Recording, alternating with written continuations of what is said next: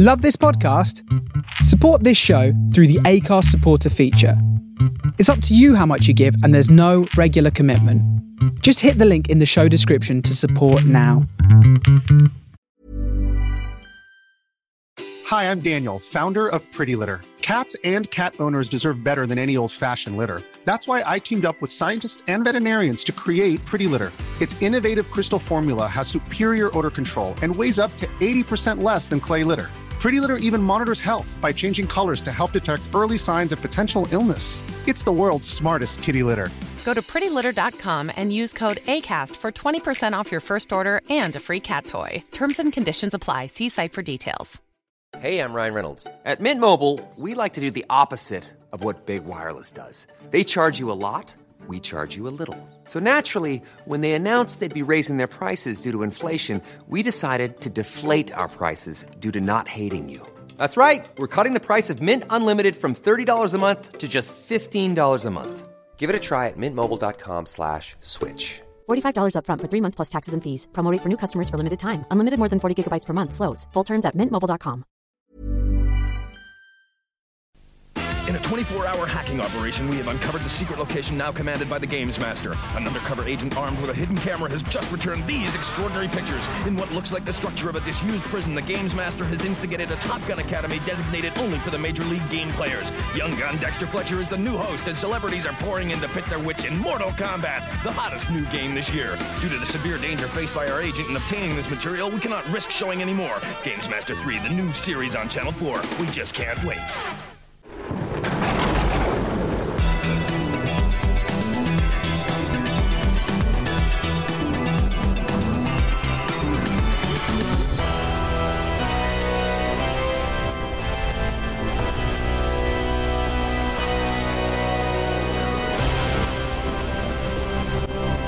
Greetings and welcome to the Games Master Academy. This is Under Consultation, an episode by episode podcast guide through the UK's greatest video game challenge TV show, Games Master.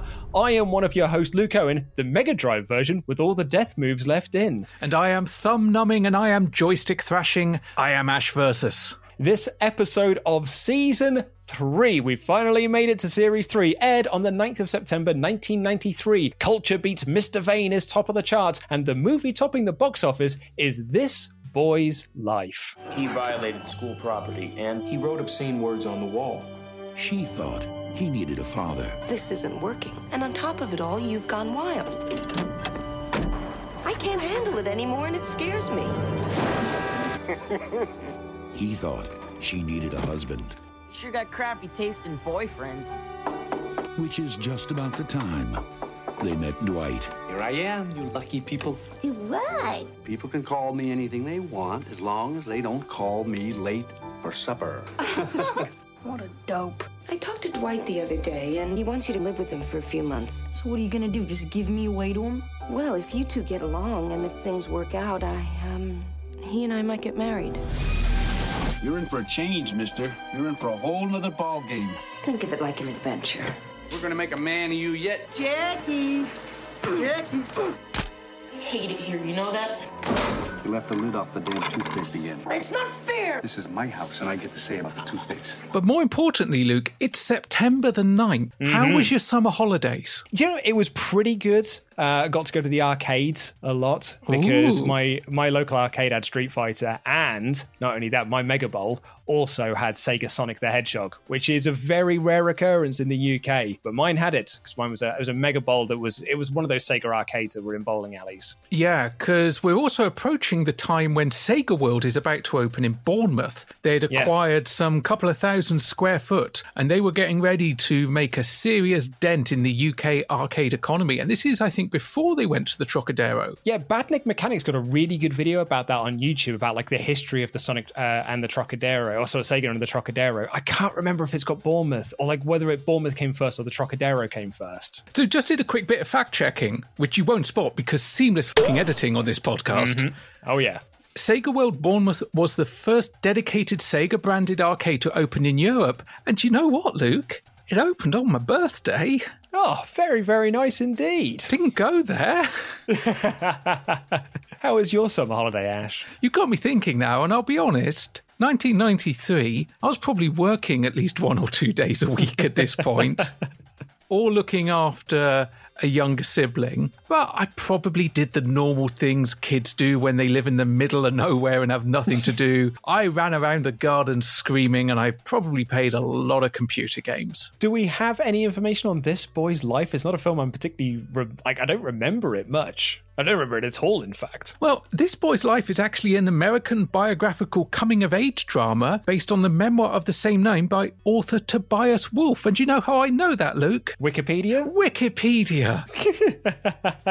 it's a very fine tool. And honestly, I think it was critically fairly well received. It certainly did reasonably at the box office. It sounds like an okay film. It's not my kind of film yeah, it's not really my cup of tea. I do have more to say on uh, Mr. Vain by Culture Beat, but we'll save that for next week because it's still number one next week. And we've got so much to dive into because I know we want to cover the things that we had during the summer break between Series 2 and Series 3 of Games Master Ash, but released in this week of September 1993, Teenage Mutant Hero Turtles Tournament Fighters was released. A game I wish we had a modern interpretation of. Let's just get oh, one which yeah? spans the entire Turtle verse. So we've got the original black and white, we've got the 80s cartoon versions, and we've just got them all mixed in with different skins. We know it can be done because because they're in the DC Universe game from NetherRealm, um, Injustice 2, and they're great in it. They play really well and they look fantastic. Also, their appearance in that is very heavily influenced by the Jim Henson look, which I'm quite approving of. No eyes in the back of the mouth, though, thankfully. It is so infuriating because I thought we were going to get that game uh, a number of years ago now. It was released on the Wii. It was a Turtles clone of Smash Brothers, and I thought, this is it. This is the Turtles fight fighting game that I've been wanting for.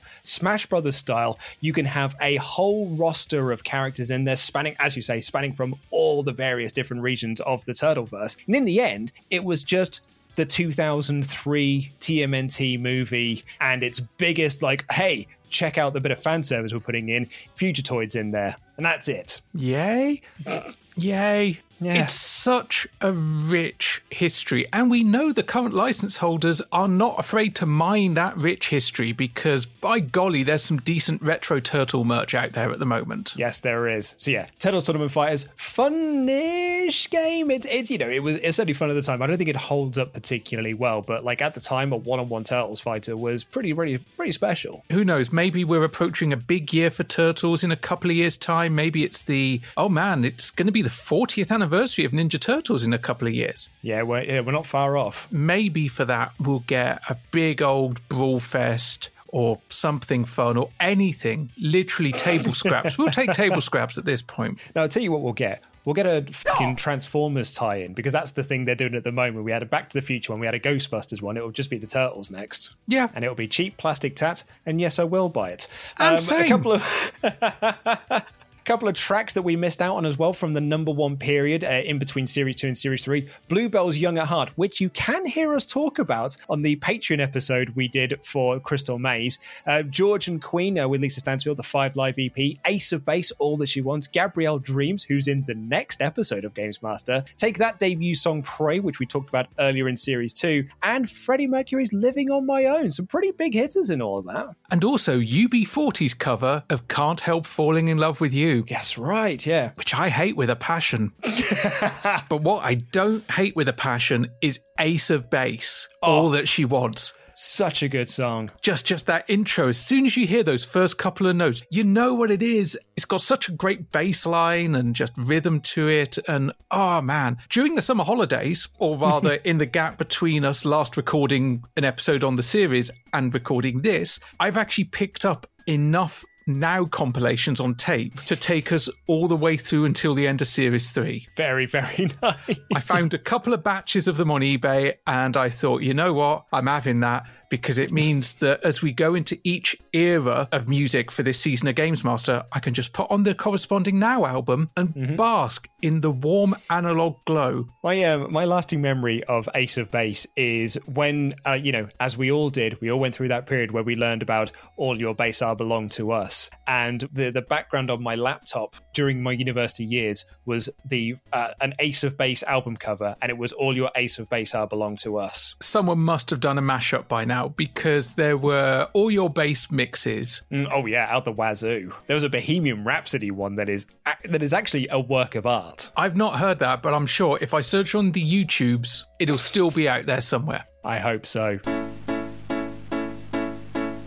It's you, it's you, it's you, it's you, it's you. How are you, gentlemen? All your base belong to us. You are on the way to destruction. What you say? All your base. What you say? All your base. Your base belong to us. What you say? We get signal. What you say? You are on the way hey, to destruction. You have no chance to survive. Make your time.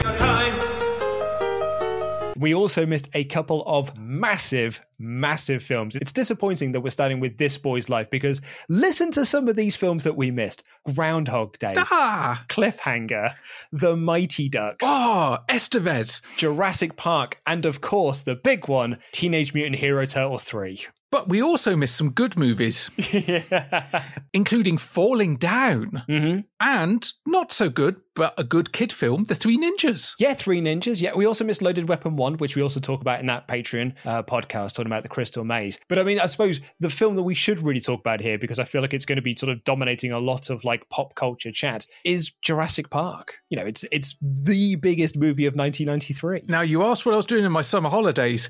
I know what I was doing for my birthday. I was going to see Jurassic Park at the multiplex in Gloucester. Oh, yes. And my mum went with us. It was me and a couple of kids from school. I'd call them friends, but I'm not sure I'd consider that in hindsight. But it was a couple of kids from school, and we went to see Jurassic Park. And my mum came with us. My mother does not like scary movies. But my main memory of the film was one, getting popcorn, getting fresh bucket of popcorn, which it was the first time I'd been to this cinema. And the cinema, like in town where I grew up, you got bags of Sunkist. You did not get fresh popcorn. Not on your Nelly. You got Sunkist and Poppets, and you were going to like it. Yeah, yeah. They even sold squash in a plastic cup. That was the level of low rent of my local cinema. So this was quite the experience for me. And for some reason, I didn't sit next to my mother. Another of the kids did. And as scared as my mum was of this film, this kid was more scared because we left the cinema afterwards and everyone was laughing and joking and and all that stuff. And he was looking rather quiet. And after we'd all gone, we'd had food, and it was just me and my mum, and we were on our way home. She told me that basically, from the first moment where the worker gets got by the raptors, the whole shoot, ah, Yeah, yeah, yeah. he was gripping onto her arm to the point where he left finger marks behind. And he was terrified for the entire movie. Oh, bless. And the thing is, that kid, as he grew up, turned out to be a right obnoxious little shit. and he even bullied me later in school life. Oh. And I always held it in my head. Amazingly, I never used it against him. I didn't stoop to his level, but I did use it as an internal self defense. Mm. But also, Jurassic Park was an amazing film and still a film that I love to watch now. It's one of my standard Spielberg films to test out a home cinema setup. Yes, This, absolutely. Shout. Close Encounters, because Yeah. all three are beautifully presented in high definition and have amazingly good sound mixes. I uh, also went to go see Jurassic Park during this summer holiday break. We had to go out of town to go and see it because the two cinemas in that were local to me, in fact, the three cinemas that were local to me, had were all sold out on tickets. We had to go to the, I think, the Odeon in Bracknell to go and see the movie. And I remember my dad was concerned about taking me. It is a PG, you know, and as a Spielberg movie, he does make the family affair. But my dad was a Michael Crichton fan. He'd read the book and was a bit concerned about sort of the level of gore that's in the Crichton book and what might end up being on screen. And bearing in mind, I'm I'm seven at this point as well, so I think my dad just had this bit of a a concern that I it, I might be a bit too young for it. I mean, I was 12 and 13. I got the book for my birthday. My parents did not read Michael Crichton. My parents hmm. had no idea how far removed the book was from the film or anything they might think, because holy hell, it's not quite as big a leap as Jaws to the movie, but it's a substantial leap. Oh yeah, the bit when Dennis Nedry, like you know, because he's blinded by the Dilophosaurus, but can feel something warm landing in his hand, and it's its intestines. That is, there's some next level gore in that movie, in that book rather. And dear lovable old Uncle John Hammond. Oh yeah, he does not make it back to the chopper. No. He does not get to say that line to Sam Neill. Was like, no, neither will I. So my dad was a bit concerned about taking us. And during that, the raptor scene, as you mentioned earlier, shoot her. During that raptor scene, I buried my head into my dad's arm because I was so scared. And my dad, uh, my dad tells me this now every like every now and again. He was like, and that was when I realized I'd made a mistake. but, he's, but after, after that scene, I was absolutely fine. Like, because I, I, remember watching the rest of the movie and absolutely loving the rest of the movie. But the weekend after, I went to go hang out with my friend Adam, my best friend Adam, and he went to see it the, the night previous, and he was telling me about this opening scene, about you know that he's like he just could not stop talking about it. It was his favorite scene of the movie, and he was like reenacting it. He'd get inside his cupboard and sort of like put his hands around like the cupboard sides and to like act as if he was being pulled in. And I did not remember that scene whatsoever because I'd blocked it from my mind because I was that scared of it. And I don't think I saw it until I got it on VHS, which would have been either, I don't think it would have been Christmas 93. I'd imagine it would probably been Christmas 94, I think, by the time the, the VHS actually came out. That, that's when I finally saw that scene. I certainly probably found that scene scary, but my brain did the same thing with Jaws. Jaws is scary because there are sharks in the water and water is everywhere. Toilets have water, swimming pools have water. I don't have a tropical island.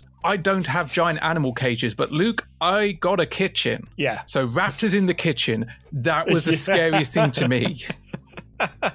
my brother also got me a poster of the T Rex uh, for my birthday. For this, but the, this year's birthday, in fact, December 1993, he got me a, a big, massive poster, and it is just of the T Rex roaring. It's just like a, you know, the size of a giant poster of the T Rex mouth agape, roaring out, tiny Jurassic Park logo, and that stayed above my bed for years. So, so cool. Loved, loved, loved. I was obsessed with Jurassic Park. It was the film that when my teacher once asked me, What do you want to be when you grow up? My answer was Steven Spielberg because I just it was the it was the film that made me fall in love with films and want to be a filmmaker. I reckon it was about the same for me. Certainly, it was one of the first films. This and Ninja Turtles, and possibly Ninja Turtles only because maybe I've got a couple of years on you in that regard. But it was mm-hmm. the first kind of instance of I need to know how they made this. Yeah, yeah, I mean, I, I, don't, I don't think you're wrong either because I didn't see Ninja Turtles at the cinema. I saw Ninja Turtles 2 at the cinema. I saw that at the ABC in Reading, but I did not see the first one. I was too young for that. Because I remember with Ninja Turtles when they were doing the kind of Saturday morning TV stuff, they had some of the heads in and they were demonstrating the cables and the puppeting of them. And it blew my mind. And then we got to Jurassic Park and we were seeing the CGI, but also the Stan Winston work. Stan Winston, an absolute fucking god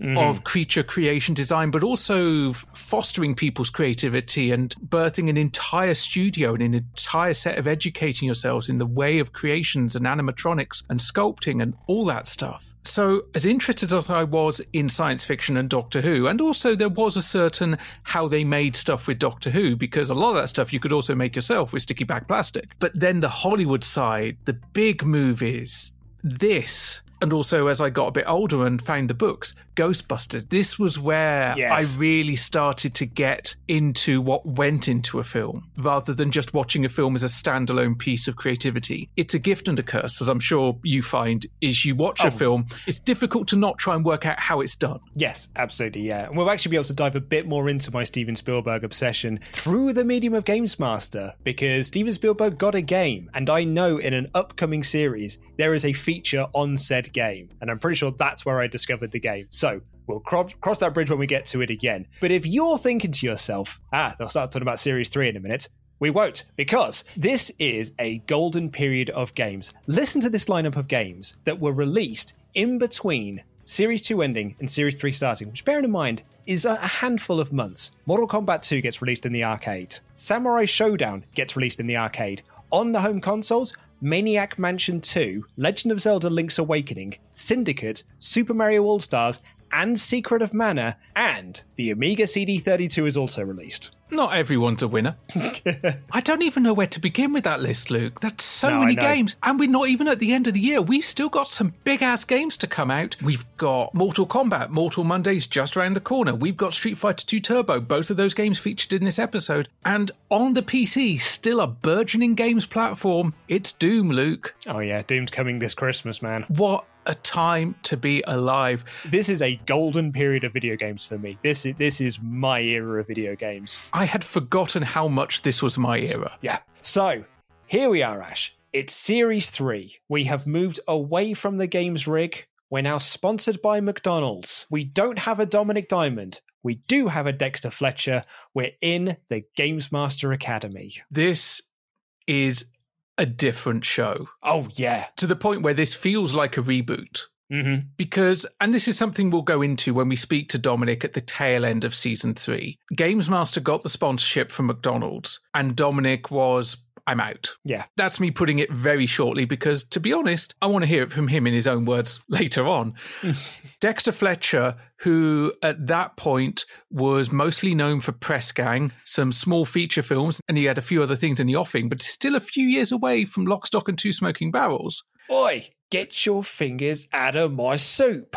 Love that moment. Love that film. It's great. He was booked to be a guest. One can only assume towards the beginning of season three, and suddenly he's presenting Games Master. But in a difference to Dominic Diamond, Dexter Fletcher was introducing himself as Dexter Fletcher. But Dexter Fletcher was playing a character, he had a script, he had a brief, and it was a type that he was working to. He was not a gamer, this was not his comfort zone. And unfortunately, it shows, and unfortunately, much like sharks, games fans can smell blood in the water. And this era is not looked on fondly, particularly by Games Master fans. When we were putting out all of our tweets and stuff saying we're coming to the end of series two, we're uh, you know about to head into the Games Master Academy on our Discord as well. The feedback and the messages that we have got, actually, I mean, I'll be honest, it's not even been now since we started this back in January of this year. All the messages we have had have been like, "Oof, when you get to series three, oh, when you get to series three, the Dexter Fletcher years, those are the rough ones."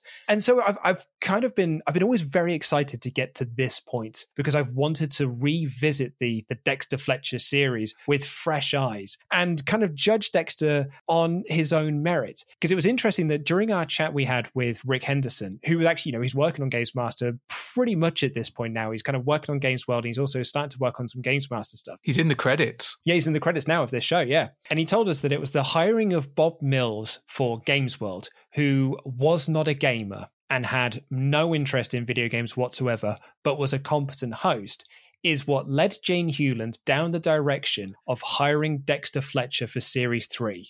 And this is these are Rick Henderson's words. What she realized is that you don't need to have someone in front of camera who knows about video games. You just need a team around them that knows about video games. So Dexter Fletcher may not know diddly dick about Mortal Kombat, but it's okay. Tim Boone is there, and Tim Boone knows about Mortal Kombat, so Tim Boone can just guide him. And you've got the scriptwriters and everything that can just hand him all of the stuff, so he can just go out there and be a presenter. And while you can certainly tell he is not a games fan, I do think he's a competent enough presenter. I have an advantage or disadvantage, depending on how you look at it. I grew up a Doctor Who fan. Mm-hmm. I am used to having a show that suddenly changes the kind of the face of. So I'm used to suddenly going from a Tom Baker to a Peter Davison or from a Dominic Diamond to a Dexter Fletcher. And much as I really try not to judge a doctor by comparison to previous doctors, I'm going to go into this season not judging Dexter in comparison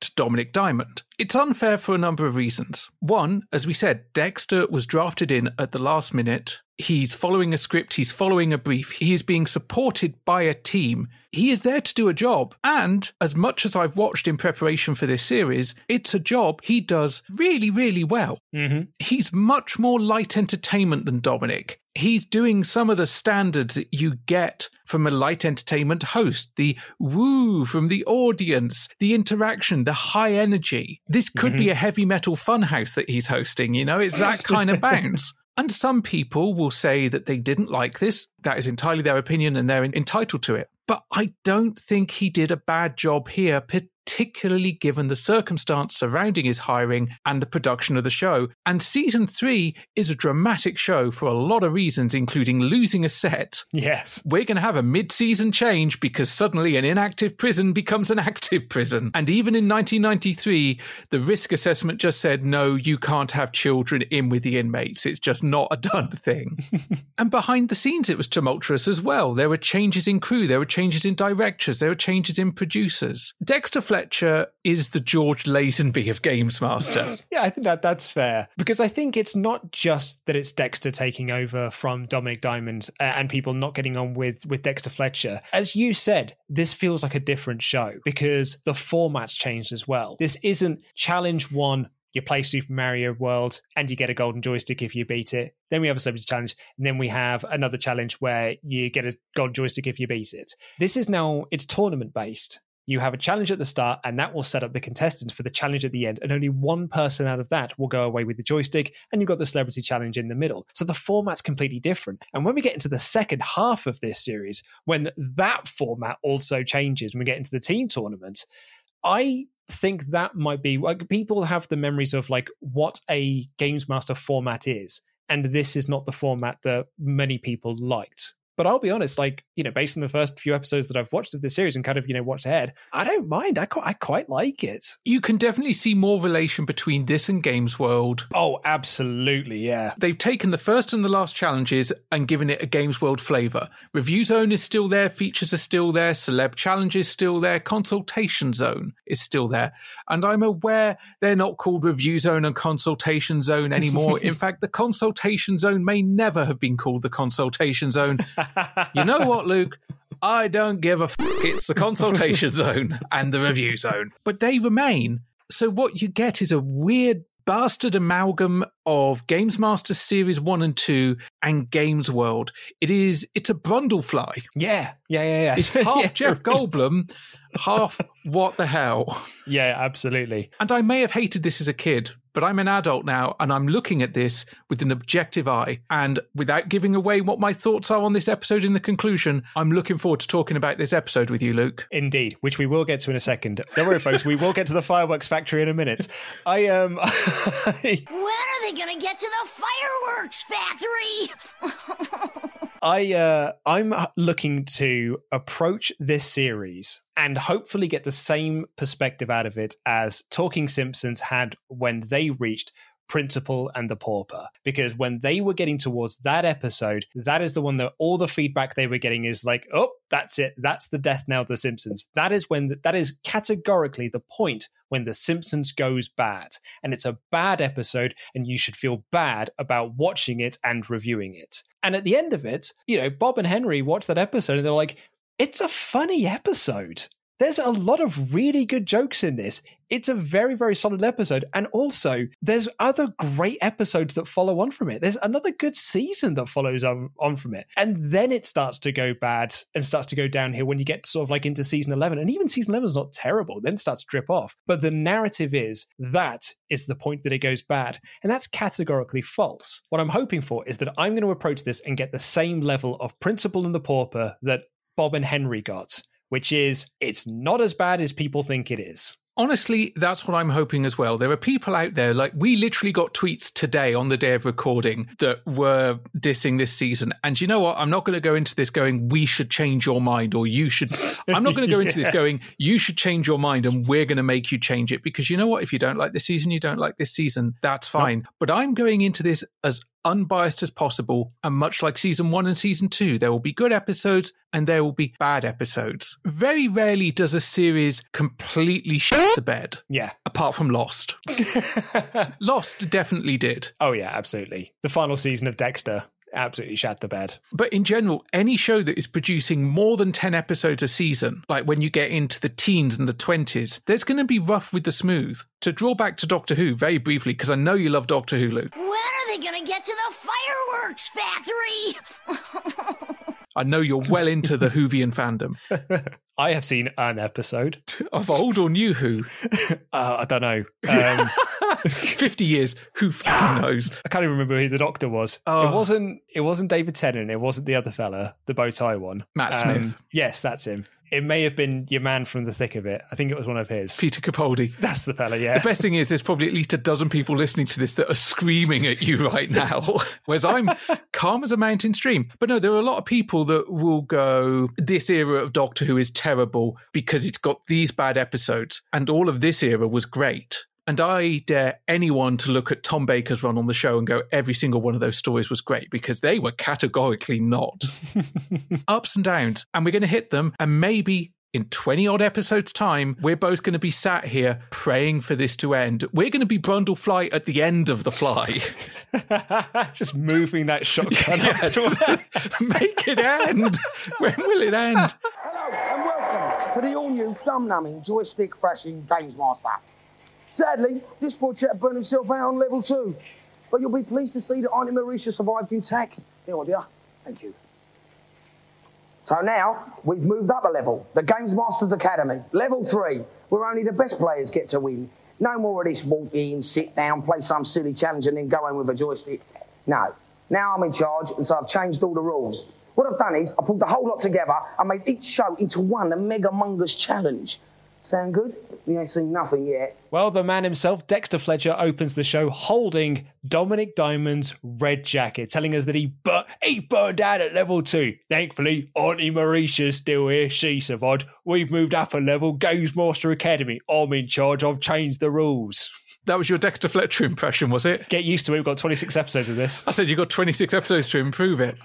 we do see Auntie Marisha. She's pushing a cleaning cart now, so clearly she's not allowed in the kitchen anymore. Probably very wise after the way season two went down. She waves to the audience and gets fuck all reaction. They do not care. But to immediately tangent off what's actually going on on screen, because this is going to be a long episode because we're talking about a whole new iteration of Games Master. We've got a new opening, which is actually very similar to season two. Games Master at this point loves its offshore companies. We've gone from being on an oil rig to an old sea fort. Yes, we are still at sea. Uh, it's crucial to mention that. And we've got a lighthouse on top of the sea fort as well. Yeah. Which I didn't realize until halfway through episode two. When they're linking between segments or Dexter's walking from the concourse to the commentary area.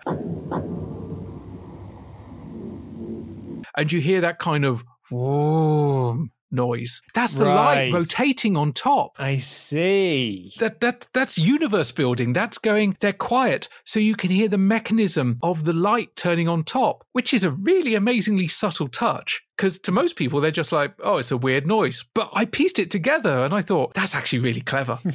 so we're back out at sea. Apparently, they're ferrying kids from buses on helicopters across. We also see some boats, which mm-hmm. I thought would have been a more economic way to get to a seafort, particularly as it's actually much easier to get onto a seafort by boat than it is onto an oil rig because they have concrete docks built in because they're basically big concrete tubes in the middle of the water. And then we get inside, and despite the academy structure being spherical, we're in a long corridor because this is a prison. Yes. And my immediate thought is, wow, it's bright. Oh, yeah, compared to series two, bloody hell. Compared to series one as well. yeah, right? And holy hell, it is loud. Yeah. Because we went from being a church with a minimal audience because they were filming in the school term time, so noise was always an issue in getting a big enough reaction. Then we were in series two, which was in an oil rig, laser. Um, and the issue there, it's much like an open air sporting event, is you're going to get a amount of noise, but you've got a big cavernous top, or almost kind of not quite open air, but it goes up a long way. So all the noise just goes upwards. And it's a, there was a big old space as well. And all those kids, the other side part of that, all the kids are on one side. So you've got so much, you've got all that noise going up and then a lot of empty space over on this side. Absolutely. But here we are in the Games Academy, and you know, you could throw a Mars bar from one side of this room to the other comfortably. So when this crowd goes bananas,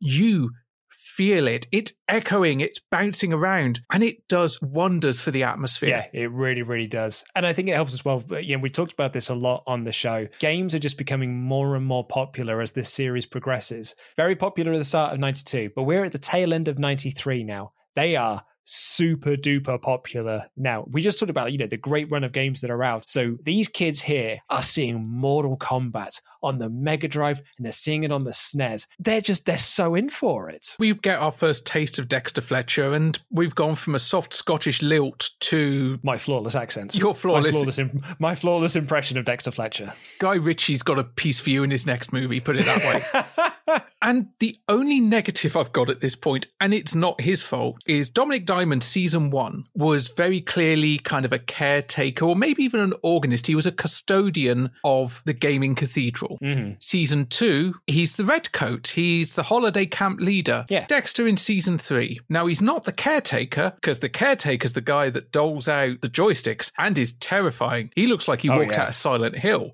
He's a beefy dude. Dexter is in a jumpsuit, which is Games Master branded. First time we've seen that kind of thing. And he's got gadgets. He almost looks like he's cosplaying from the real Ghostbusters. Yeah. And I'm guessing he's meant to be some kind of. No, he's not even a teacher. Some kind of prefect, maybe? Are they playing him up like that? It's not a big deal in the long term because nothing big is made of it. It's just how he looks. Mm-hmm. But the fan part of my brain wants to know what role did he fill? Now, as we get a bit further in, we do have an interview with Dexter in the Games Master magazine. Mm-hmm. So maybe that will lend a little bit of information as to what's going on. But at the moment, I'm just going, I don't know, D&T teacher maybe, woodwork? Yeah, I think it's also worth mentioning as well. Like the the opening gambit of this episode is, or, you know, and this series really is Dexter Fletcher letting you know that the old Games Master is gone, and that includes Dominik Diamond's red jacket. You could even see his glasses in there as well, basically saying like, "This is the old. We're throwing it out. This lad couldn't get off level two. This is level three. This is the next level of Games Master." And Dominik, in his interview with the Retro Hour podcast, said that he was actually a bit upset by that. He hated that jacket, but he just felt like it was a bit dismissive of him. It was really bitter because Dominik didn't stay with the show because they went with the McDonald's money, which means he put his morals above cash. And so saying he couldn't hack it beyond level two, it's honestly probably my biggest negative note on this episode will be that Same moment. Because if you cut that out, it'd have been fine. It would have just been a different iteration of Games Master, and that would have been it. The fact that someone somewhere in the production team, be it someone on high, one of the writers, one of the production staff, anyone that had influence over the script writers, because keep in mind, Dexter was working from a script, felt the need to punch that low. Mm-hmm. That bugs me more than anything else, certainly in the first two episodes. Same here. But Dexter's enthusiastic for the changes he's making. He's saying it's all new and they're going to kick it off big style because something we've certainly never had before. It's a single game episode. Really is. So let's head on over to Games Master and find out what that game is. Games Master! Welcome to my academy. It feels like home already, and very cozy it is, too, since I acquired my pussy, Roger. I mean to start, as I intend to go on, with a very special edition of the show. The game is Mortal Kombat, the most eagerly awaited game of the year. Three rounds of head-to-head beat-em-up action, with special moves aplenty, and a few gruesome twists to look out for. Seconds out. Or more appropriately, fight! Games Master's also had a bit of a makeover and he's got a new cat. Roger! I, I'd be curious to know how much this comes up in Series 3 or whether this is just like a episode 1 throwaway joke. If it doesn't come up again, that's a shame because if you're going to give Games Master a cat, use the fucking cat because it's flavor, it's universe building. Also, it's a cat called Raja. very British Empire, very very British Empire, which is kind of funny given one of the given the challenge we get in se- in episode two as well. And Games Master says this is a very special edition of the show, starting as they mean to go on. We're four days away from Mortal Monday, and here's Mortal Kombat in both of its home console versions. Yeah, we had Mortal Kombat at the end of Series 2 on the arcades, and it just feels like what an incredible leap we have made. That the final challenge of Series 2, Mortal Kombat on the arcade, and here we are just a few months later. Now you get to play it at home. In just a couple of days' time, you're going to be able to play this on your own home consoles. It's it feels really, really awesome. And I, I one of my favorite things about this episode is that this was a pure transport back to a period of time. Like, you know, you can easily just sort of like picture yourself at seven years old watching this episode and just having your mind blown about see because you probably look at it now, 2020 eyes, you'd be like, oh god, I've got to see the same game three times over. 1993 Luke Owen's eyes in 1993 is like, I get to see so many Mortal Kombat fights. I could probably stand to watch 10 more. And you get to see it not in an arcade platform, but in the version that you would be able to have in your very hand. So that's that's exciting because Christmas is only three months away. Oh yeah, and I sure as f- am not getting this game for Christmas. Nope, neither am I. and even when I do get it, I'm getting the SNES version. I don't have that much to look forward to, really. Well, we'll get to that in a little bit. So we're not going to dive into the history of Mortal Kombat just now because spoilers, folks. There's a lot of Mortal Kombat in this episode. It's in every single bit of this show. So we'll do the history and all that sort of stuff when we get to it in the review zone. Or, you know, sort of like the review zone in the feature area. We'll do it then. Works for me. Yes, Mortal Kombat is going to feature largely and exclusively on tonight's show. It's the first of many specials we'll be running throughout the series.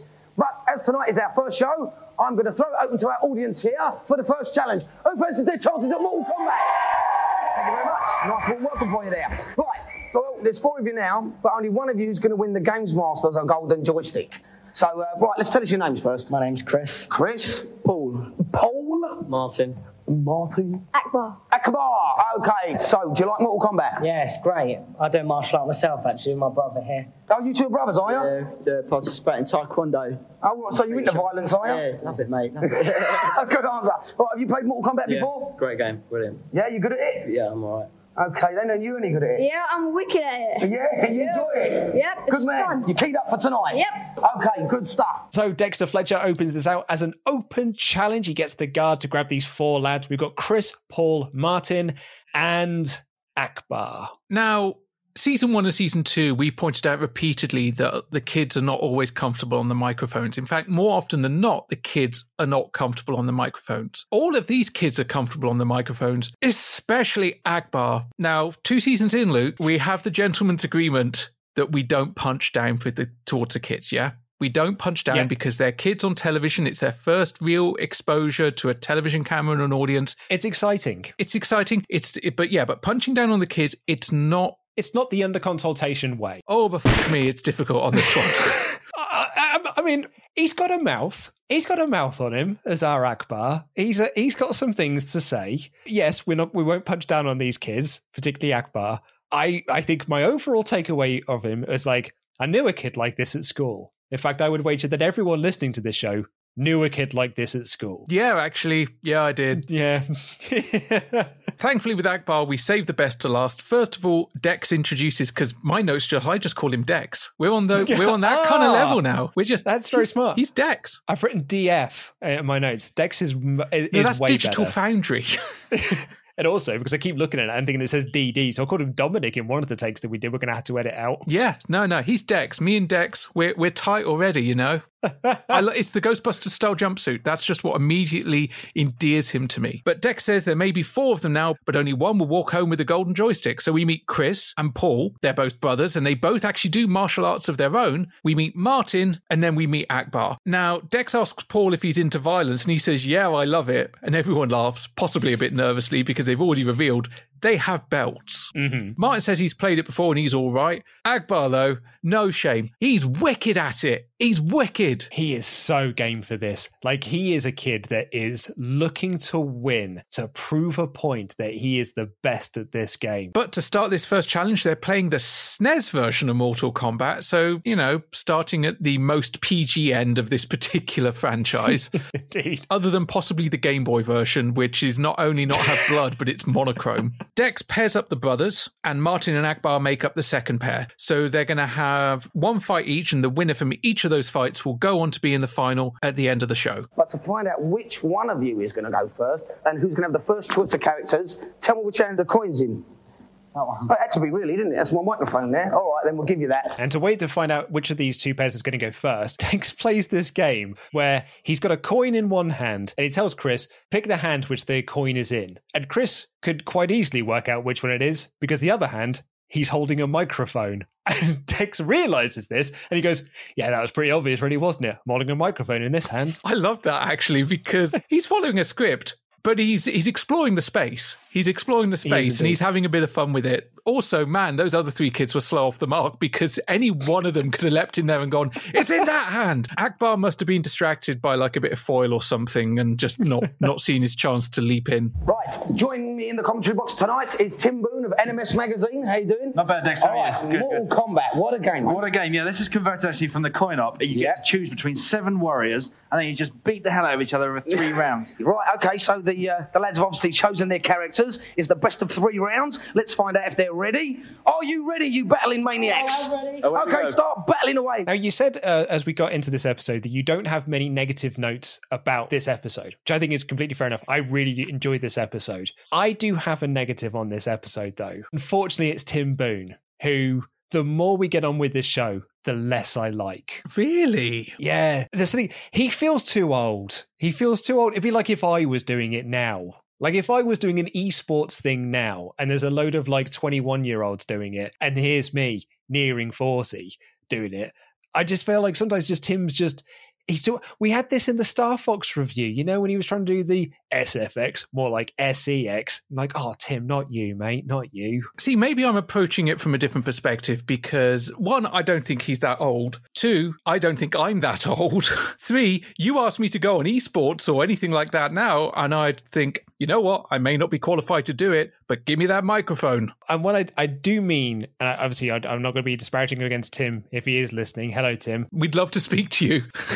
what what I mean is he feels older than everyone else. That is kind of the feeling I get from Tim. He's not it's, it's not that he's too old for this. It's that he is just he is older than everyone else and it's then someone trying to fit in with the cool kids. I can kind of see where you're coming from. I will agree to disagree, I guess, on that one. Um, it, he didn't stick out to me as being out of place. I hate his commentary as well. That doesn't help. I'll be fair, I give most of the commentators a fairly easy pass on these first couple of episodes because a lot of them are probably still dealing with the fact that they're not with Dominik anymore or Dominik left under a bit of a cloud. And they're finding their style with the new host. And Dominik, while often not doing the play by play itself, was a gamer. Mm-hmm. So they're still finding their way around things with Dexter. But I guess we'll see. But yeah, Tim Boone is in the commentary box as the Brothers of Destruction take their seat. Chris is playing as Scorpion. Paul is playing as Kano. Um, the first round is all Scorpion picking up the win. Kano cannot get out the blocks,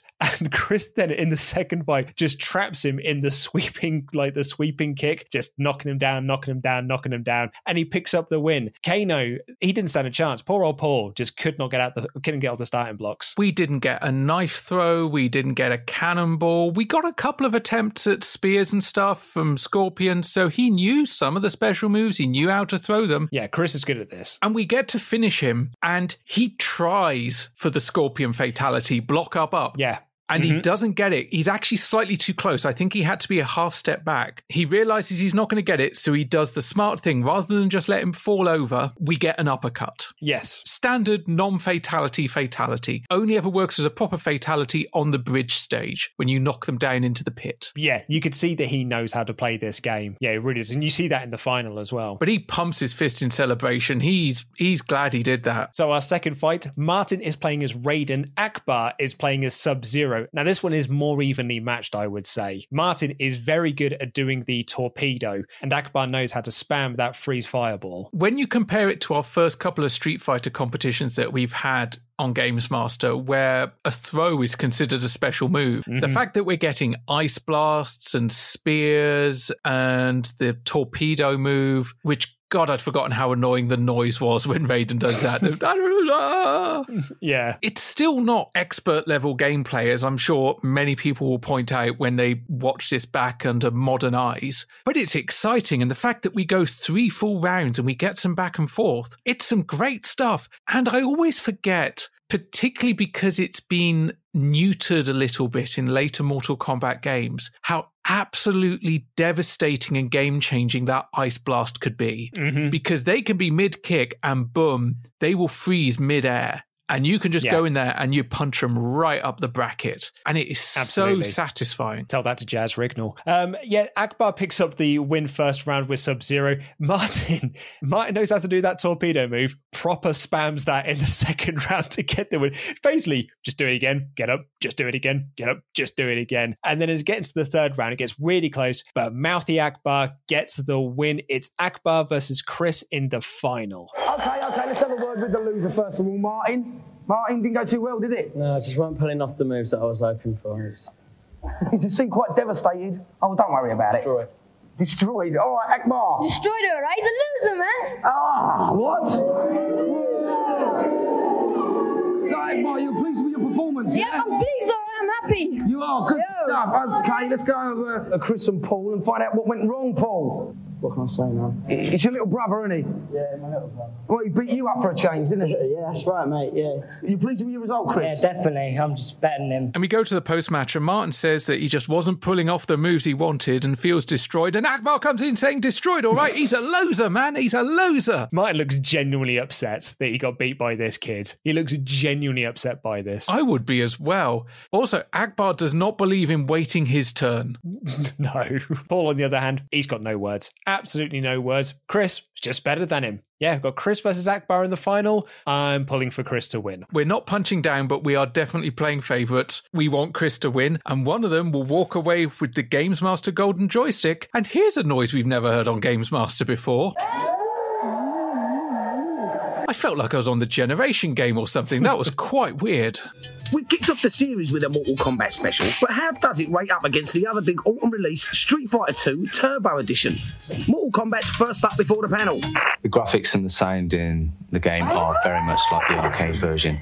Um, if you did like the arcade, then you'd certainly be at home with this game. The problem is that uh, there just simply aren't enough decent moves, and the big thing for me is it doesn't feel like you're connecting with somebody when you hit.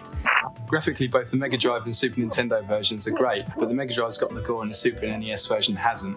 As that was the main selling point of the coin op, it makes the Super NES version rather redundant. Well, unsurprisingly, fighting games in the review zone this week. We've got Adrian Price from Games Master Magazine, Jaz Rignall from Mean Machines Sega, and Steve Merrett from Megatech. And they're first looking at Mortal Kombat, which, as we've said at the top of this show, is out in just a few days' time. Uh, they're looking at it across all the various different consoles. Adrian said if you like the arcade version, you'll be at home with this one. But Jaz is the one who seems quite down on Mortal Kombat. He says that there aren't enough decent moves to do, and it doesn't feel like you're connecting with the moves, which is interesting because you said that you kind of there's a, f- a sense of satisfaction, particularly when you're playing as Sub Zero. There is. When you pull off an uppercut, either a Sub Zero or Scorpion, when you do the pull in and uppercut, the standard Mhm. one Yeah. two, that's satisfying. But I do agree with him that a lot of the moves, like the kicks or the punches or whatever, there does feel something of a disconnect. You've got real people, but they're not actually reacting to being hit because they're being filmed separately.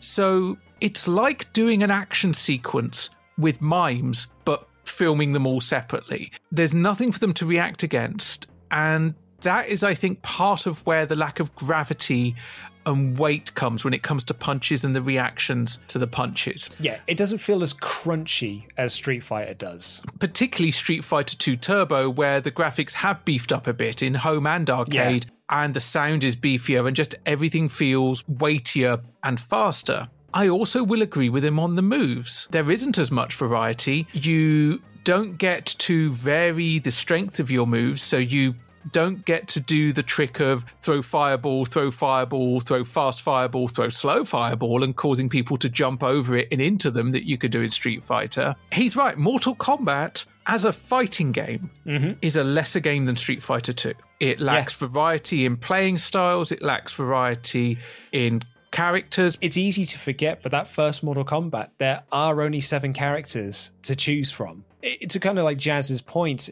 It may not feel like it has that last ability about it, if you, if you can use that as a word. Durability. Durability, there you go. I wrote a book once. You did. I enjoyed its last ability. Steve Merrett of Megatech says that both games are pretty good conversions, but the Mega Drive version is the one that has the gore, and without that, the SNES version is slightly redundant. I sort of agree with him. I don't think it's redundant, but I think without the gore, you see the flaws in the gameplay. Mm-hmm. If there's no shock value, what do you have? And the answer is you have Mortal Kombat on the SNES. Which is so interesting because when I interviewed Paul W. S. Anderson for that book that I, you know, that I brought up just then, when I interviewed him about making the Mortal Kombat movie, I asked him about the the criticisms that he would have got from the game fan base that the movie that he made is not gory and it features no fatalities whatsoever. It is a martial arts movie done with through a Western lens. And his argument, and he, gets, you know, he's pretty defensive about it, but his argument is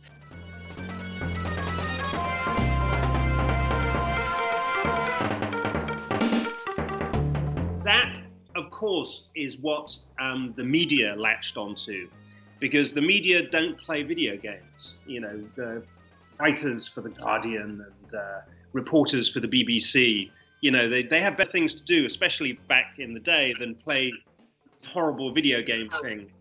And um, so what they latched onto, I think, was like 1% of the game. Because as anyone can tell you, you know, Mortal Kombat, you play the game, play the arcade game, you know, it, it was almost impossible to get a fatality.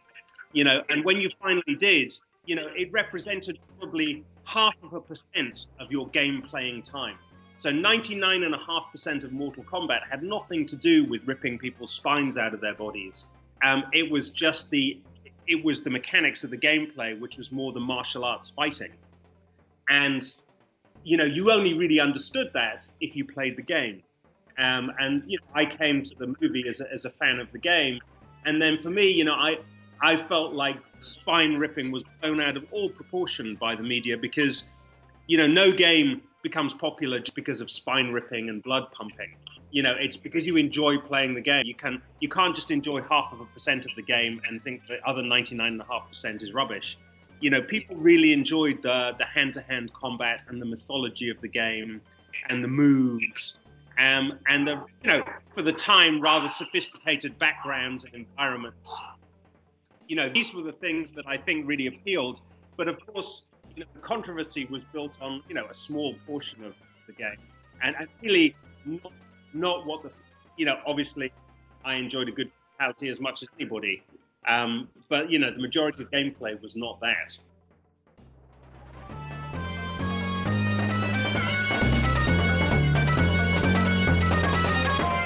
so it's it's really interesting to have that conversation with him there coupled with my own memories of that time where I remember the gore being a huge talking point about the about the game. And then you see shows like this where the gore is the big focus that they're talking about because you've got Steve Merrett here saying the gore is on the Mega Drive version, so get the Mega Drive version. The SNES version is redundant. And later on in this episode, when they play the Mega Drive version, that is what they're talking about. It's about the gore. We get to the consultation zone. What's the cheat? It's to get more gore. And even in the first challenge, I think Tim says that the SNES version actually plays the better of the two. Yeah. And I would agree with him on that. Uh, the sprites are a bit bigger, they move a bit better, the sound is a bit better because the SNES has a little bit more oomph in that regard than the Mega Drive pad does. as well. Um, yes and no. I think Mega Drive pads are better for fighting games, and I say that as a SNES owner. If you got a six button pad. No, even with the three button to a degree, because the D pad, the D pad is what makes a difference to me. Which is true, but it's a bloody nightmare playing Street Fighter on a three button pad. Oh yeah, because you have to use the start button to change between punches and kicks. Yeah. You need an extra thumb. Exactly. But despite the fact that they're dedicating the entire episode to this game almost, apart from the next review, 81%. I was shocked by that. Like, you know, this they're talking about this like it is the game of the year. As you said then, this, this whole episode is dedicated to Mortal Kombat. 81%. It just seems really low. Street Fighter Turbo's bigger, faster, and more colourful than its predecessor, with new special moves and 12 fighting characters to choose from. But does all that make it a better buy? Let's ask the judges. Hooray, Street Fighter Turbo at last, so aren't I excited? Well, you can beat the bosses, there's more moves, and there's more to do. But it's an extra 65 quid, and I don't think you can warrant that. It's certainly arcade perfect. All the moves are in there, and all the individual characteristics, and the new moves in the new version of the arcade machine. Graphics are now a lot more rougher, more harder, and the characters look tougher than what they did in the first game. Sound has been improved greatly. Each character now has a lot more speech. And just basically, this is the best game of the year. But as shocking as 81% was, it's almost Sonic 2 level shocking. it is. What comes next in the red corner to Mortal Kombat's blue corner? It's Street Fighter 2 Turbo, this time and at this moment exclusively on the Super Nintendo. And this is also pretty fresh. It's been out in Japan since July, it came to America in August, and it will hit Europe in October. So it's slightly in the future. So whatever they're playing here is most likely the American version. Oh, yeah, yeah, yeah. While everything is bigger and crunchier, and there's more moves, and there's bigger sound, and more characters, and so on and so forth, it did use the SNES port of Street Fighter 2 as its basis. They didn't start again from scratch. It had a bigger cartridge, and they just kind of wedged everything in. While it's called Street Fighter 2 Turbo, it is kind of as much Champion Edition as it is Turbo. Yeah, totally. By which I mean, if you just go in and play the game without dicking around with the speed, it's Street Fighter 2 Champion Edition. As soon as you start adding the stars on to make the game go faster, woomph, then it's turbo. But yeah, mm-hmm. we get the original eight characters, some of which have new moves. We've got the four bosses, all of which are playable fully for the first time on a home console. We've got color palettes out the wazoo. Everyone has multiple appearances, and some of those color combinations are really out there. it's a bright, colorful little game, is 2 Turbo. And the sound's been built up, and it sounds beefier and bigger, and there's been new instrumentation done on the the stage mixes, and it's just it is my favorite 16-bit iteration of Street Fighter 2, more so than Super Street Fighter 2. Hmm. That's interesting. Because while I had Street Fighter 2 and I did own Super Street Fighter 2 down the line for the SNES, I think Turbo was where I spent the most of my time. It was also the first time I had a joystick for the SNES, so it was the first time I could ever pull off a Dragon Punch with any degree of reliability. What I find fascinating about this is Steve's comment about the game is exactly what you've just said. It's bigger, it's brighter. Street Fighter 2 Turbo is finally here, so why aren't I excited? Well, it's another 65 quid. Street Fighter 2 was an expensive game on the SNES. And here we are a year later, and they're asking you to buy it again. So if you have got Street Fighter 2, but you want to get 2 Turbo, all of a sudden you've got to pay another 65 quid to be able to get that game. I'm fairly certain this for me went on a Christmas list of some kind, or birthday list or something, because yeah, there's no way me at that age suddenly could go, boom, 65 quid, there you go. Just wasn't going to happen. And can you imagine trying to explain to a parent who's got zero interest in video games the difference between Street Fighter 2 and Street Fighter 2 Turbo? They've already paid 65 quid to get you Street Fighter 2. Now you're telling them less than a year later, can you buy me the next one that's the same game, but now I can play as M. Bison? Tell you what, could be worse.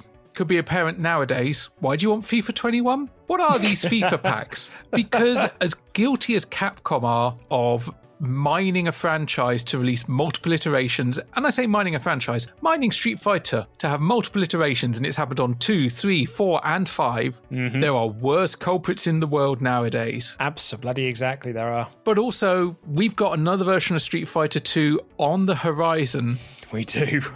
Street Fighter 2 Special Champion Edition, which hilariously is almost identical to Street Fighter 2 Turbo, including having a turbo mode. Yes, yeah, it is. That's the one that I ended up having. Jaz claims that it's arcade perfect. Come on, Jaz. And Adrian says that everything in it has been improved. It's the best game of the year, 86% for Street Fighter 2 Turbo.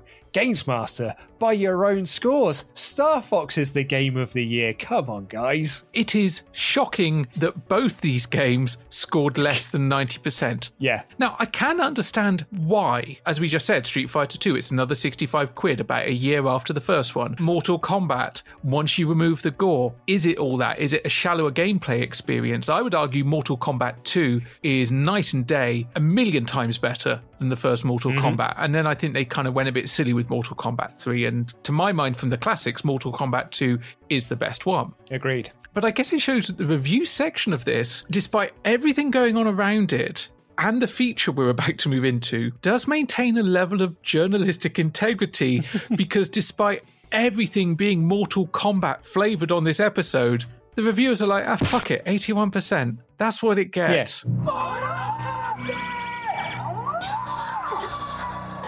Copies of the Mortal Kombat game hit the streets on Monday, hot on the heels of a half a million pound ad campaign. What's so special about it?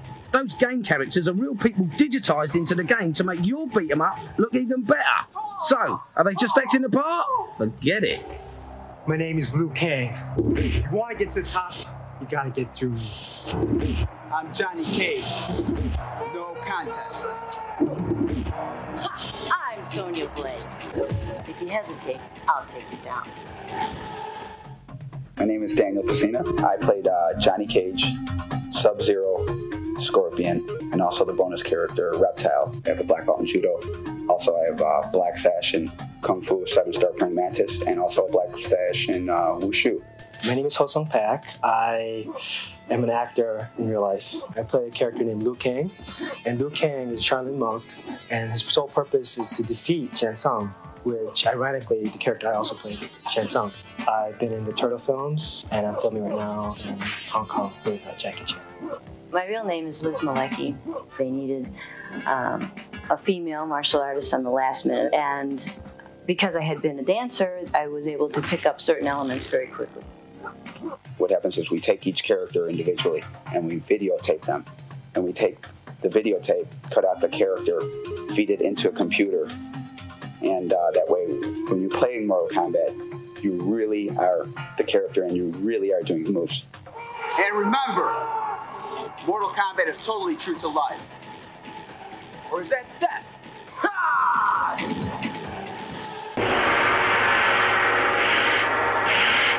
Extra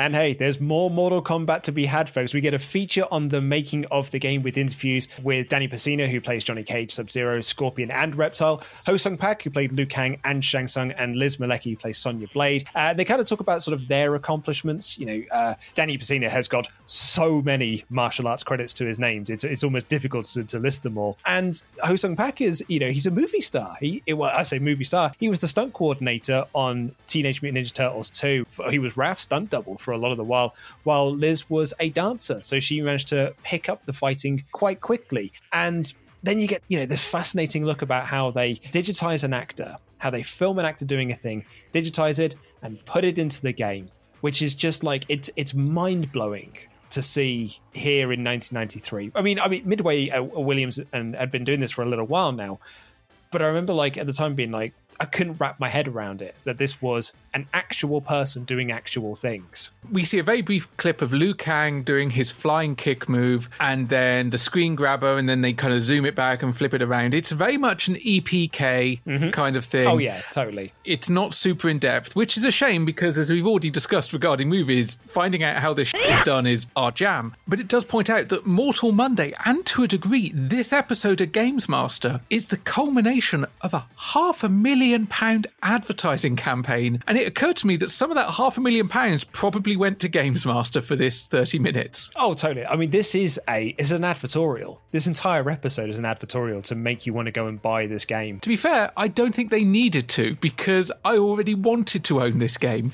This game was Oh, yeah. already Mortal was. Kombat. Yeah, yeah, this was super hype. I think hype for this game has not been equaled by any Mortal Kombat that's followed it, other than possibly 2 Mm-hmm. I think that may have just equaled it, particularly because at that point, the SNES, we got the gore. Everything after that has been a law of diminishing returns, although conversely, particularly with the more recent Mortal Kombat games, the games have been deeper. Yeah, they've been very heavy on the story uh, and sort of the cinematic nature of it. I play Street Fighter 2 for the fights. I play Mortal Kombat for the story. There's a sentence that 1993 me would never have been able to grasp.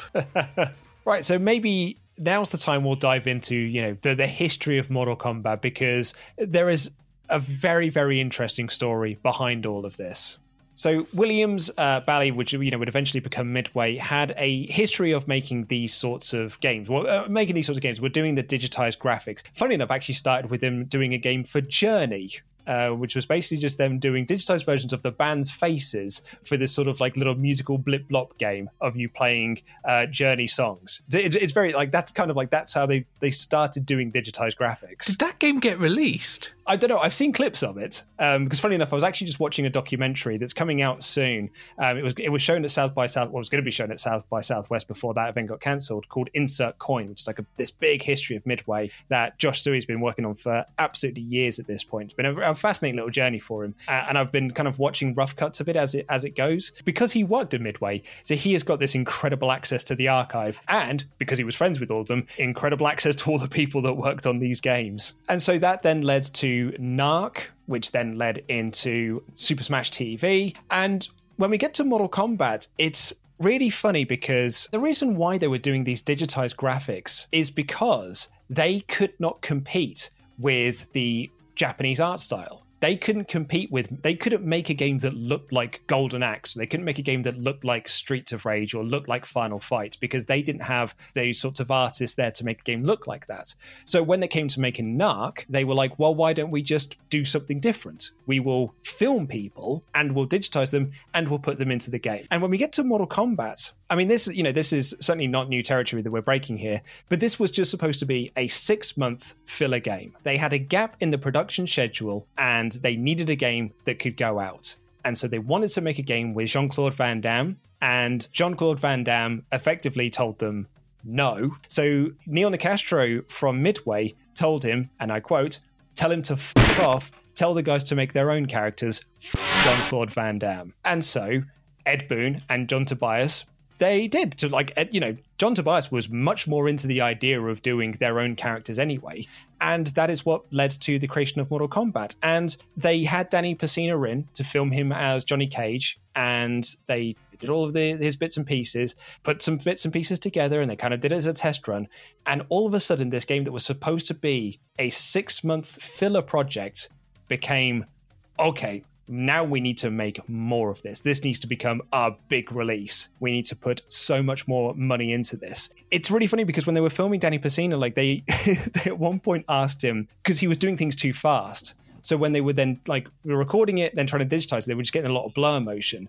So they kept asking Danny, "Can you float? Can you do it? Can you do it slower? And can you float?" Which of course he can't. Um, so they then had to do like when they were doing flying kicks, you would just put them on these little stairs and you would just put them there so they can balance on the stairs, doing the flying kick, and that you'd film that, and that, and that's how you go. And one of the things that kind of like moved this from being just you know a, a six month project into the the big Mortal Kombat that it would become is that one day John Tobias he was there programming away, and they showed the test footage of Johnny Cage versus Johnny Cage, and at one point Johnny Cage ducks down and he uppercuts the other Johnny Cage in the head, and the other Johnny Cage's head flies off and this blood spurt comes out and it bounces on the floor. And Danny Pesina tells the story like when he saw this, he was like shocked by it because he's like, you just just killed me. Can we do this? And Neil Nicastro, you know, the director of Midway, was just like, Fuck it, yes, we can. This needs to be every character needs to have one of these moves.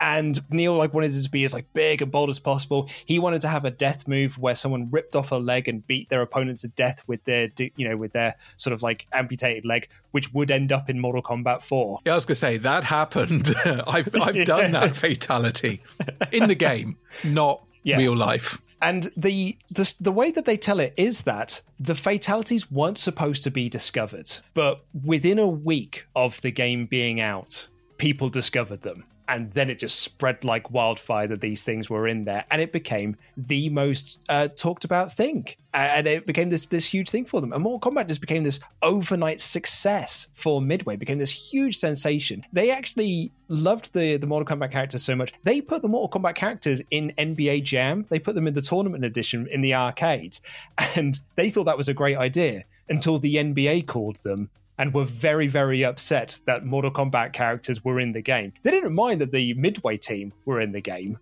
but they did have a massive problem that the Mortal Kombat characters were in there. So they had to scramble to get new ROM chips out to all the places that they sent these NBA Jam Tournament Edition cabinets out to to get them to be removed from the game. I find that absolutely boggling because it wasn't just the Midway team that were in the NBA Jam games. Like Bill Clinton was in there, Mm-hmm. like all Yep. sorts of various politicians and leaders and actors and fictional characters and God knows what. But also, it surprises me a little because obviously that demo of the uppercut with the Mhm. head flying off, it was a lightning in a bottle moment. It was the spark that ignited the franchise. But it wasn't the first computer game where you could kill your opponent decisively by decapitation because the Barbarian games, going back to the 8 bit era, had that.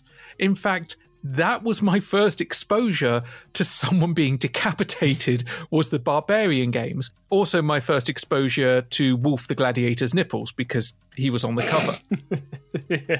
But one of the things that was touched upon in the EPK is that Sonya Blade Elizabeth, she was a dancer and she was called in due to a last minute need for a martial artist. So they got a dancer because dancers are very good at learning moves, learning routines, and for the purpose of what they were doing, that was going to work just fine. And the reason it was last minute is because Mortal Kombat was a six fighter game until quite a way through development when beta tester feedback said, "C- Can we have a female fighter, please? And so at that point, the game went from six to seven. And I didn't know that she was last minute addition until fairly recently, certainly by comparison to distance between now and when the game was first released, because I always thought seven fighters was weird. Yeah. An odd number of fighters to choose from felt kind of weird. And the way I rationalized it in my head at the time was that Pit Fighter, that well loved game, also only had three fighters. So I thought, well, maybe it's because they're both digitized.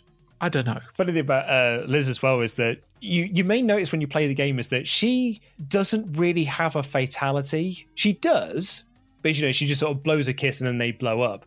And the reason for that is because Liz Malecki did not want to have a fatality in the game. She didn't want to have anything that was like ridiculously gory. She was like, I just want to be able to give them flowers. I just want to be able to give them a little kiss and just be friends with them. So they just filmed her blowing a kiss, and that was what ended up being her fatality.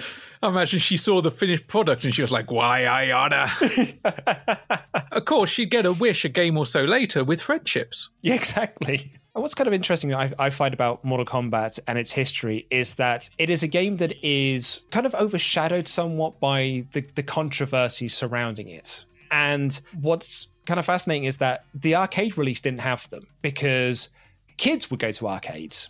Kids, teenagers, young adults, they would go to arcades. Parents very, very rarely went to the arcades. Go there, pick up their kids, that's it. But parents were never walking around the arcades and seeing what their kids were playing. It wasn't until Mortal Monday, and as you say, this big half a million dollar advertising campaign, this big worldwide explosion they were trying to make, this big worldwide release, that all of a sudden Mortal Kombat became the most talked about game because parents found out, and importantly, the media found out. Cold blooded murder is making Mortal Kombat the most popular video game in history. Kids relish their victory and their bloody choice. Should they pull out their opponent's heart? Or simply rip his head off just to see his spinal cord dangle in a pool of blood? How do you feel about cutting his head off?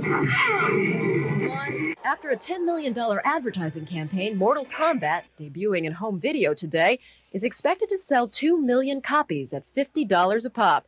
A horrifying possibility for parents who can't believe the game makers are fantasizing about decapitation and murder. I don't think they'll have this at home. No, think so? a little bit You too look a little startled. Yeah, it's a little too violent. I think. That's pretty bad. I that that's just plain gross. Furthermore, advanced technology allows digitized video of real martial arts actors, making the action look real and not as cartoony. In fact, Mortal Kombat so shocked the managers at a nationwide arcade chain that they tried a sanitized version of the game. Instead of chopping the opponent's head off, he simply disappears.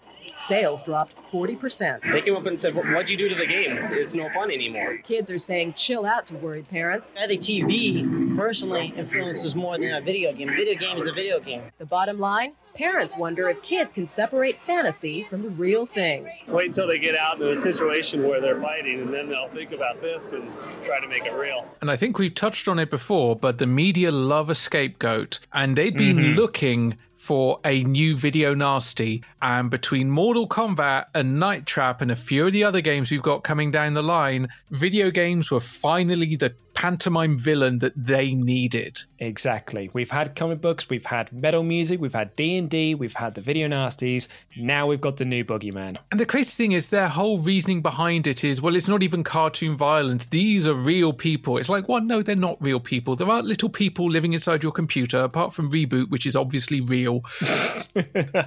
but they they're digitized. They are no more real than films. And horror movies have been around for ages. In fact, you may remember the video nasties that you kind of tried to get banned and only partially succeeded with. And that led to actually horror being a bigger industry than ever before. I mean, Midway themselves loved it. Like, because every time that the media did a story about it, they could see their sales spike. One company who definitely didn't love it was Nintendo. Mm-hmm. Because Sega, when it came to the home port, were sure, bring it on over. I see you like the color black. That's cool. We like the color black too. Nintendo Exactly. were like, okay, this blood.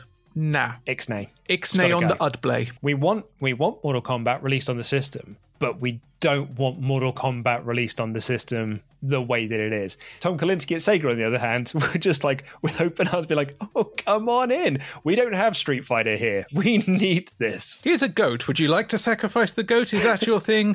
we hear you may be aligned with metal music. And the biggest pain of that is, as we already kind of covered in the reviews, is the SNES was better equipped to do Mortal Kombat than the Mega Drive.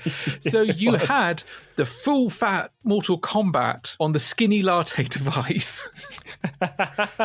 and you, you had the Grande Mocha, but with no whipped cream over on the SNES. Yeah. I'm really craving coffee. It's been a long day.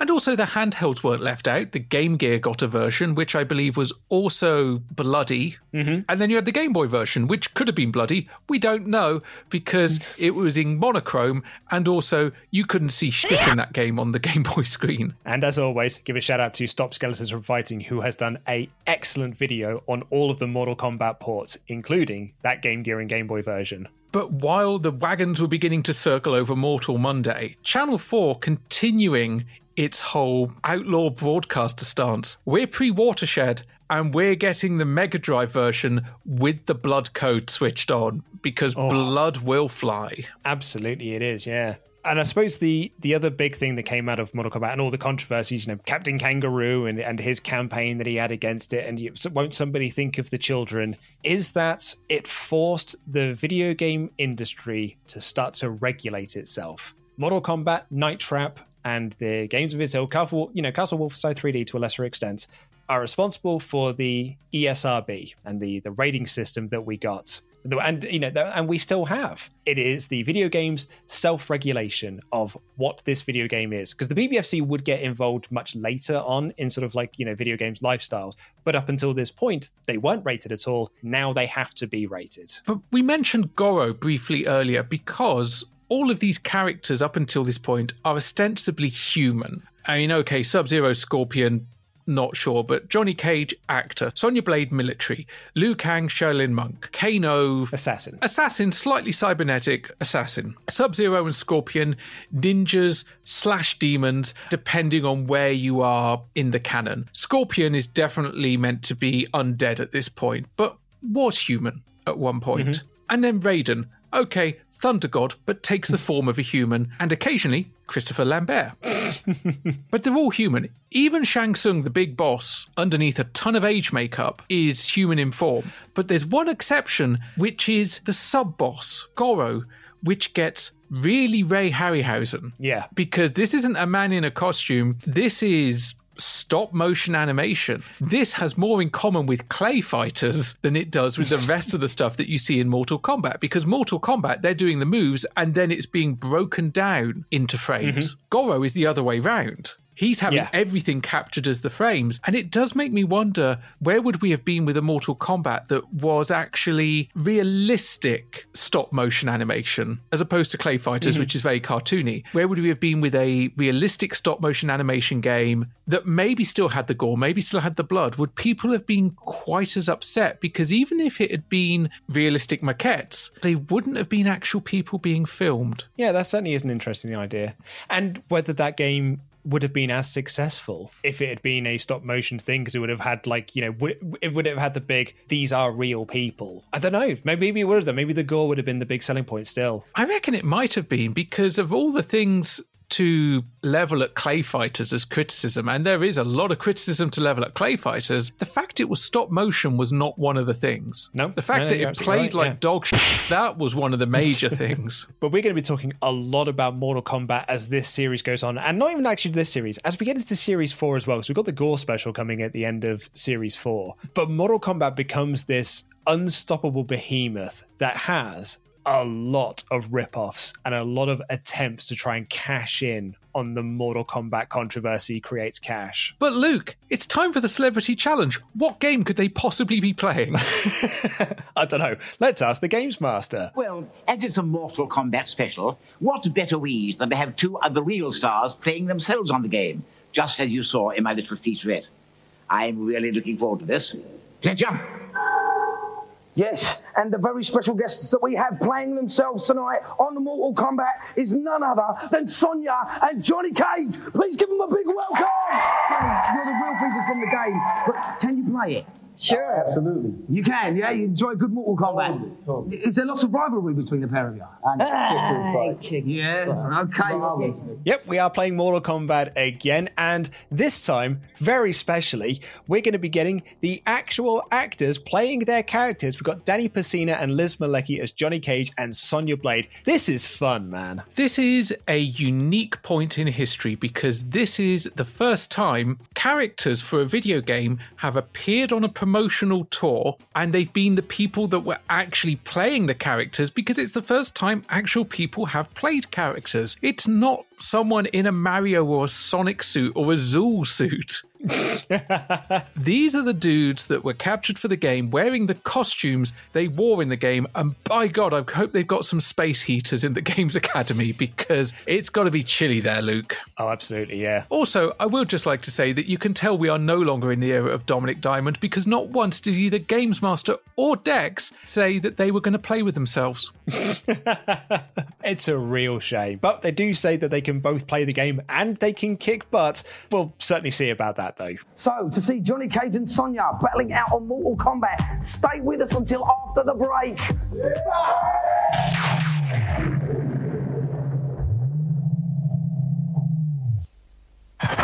Monster in my pocket.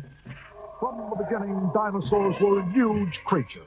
This is not huge, and this is a Stegosaurus. 24 dinosaurs from Monster in my pocket. They're not huge, but they are neat, and they fit in my pocket. Monster in my pocket. Dinosaurs.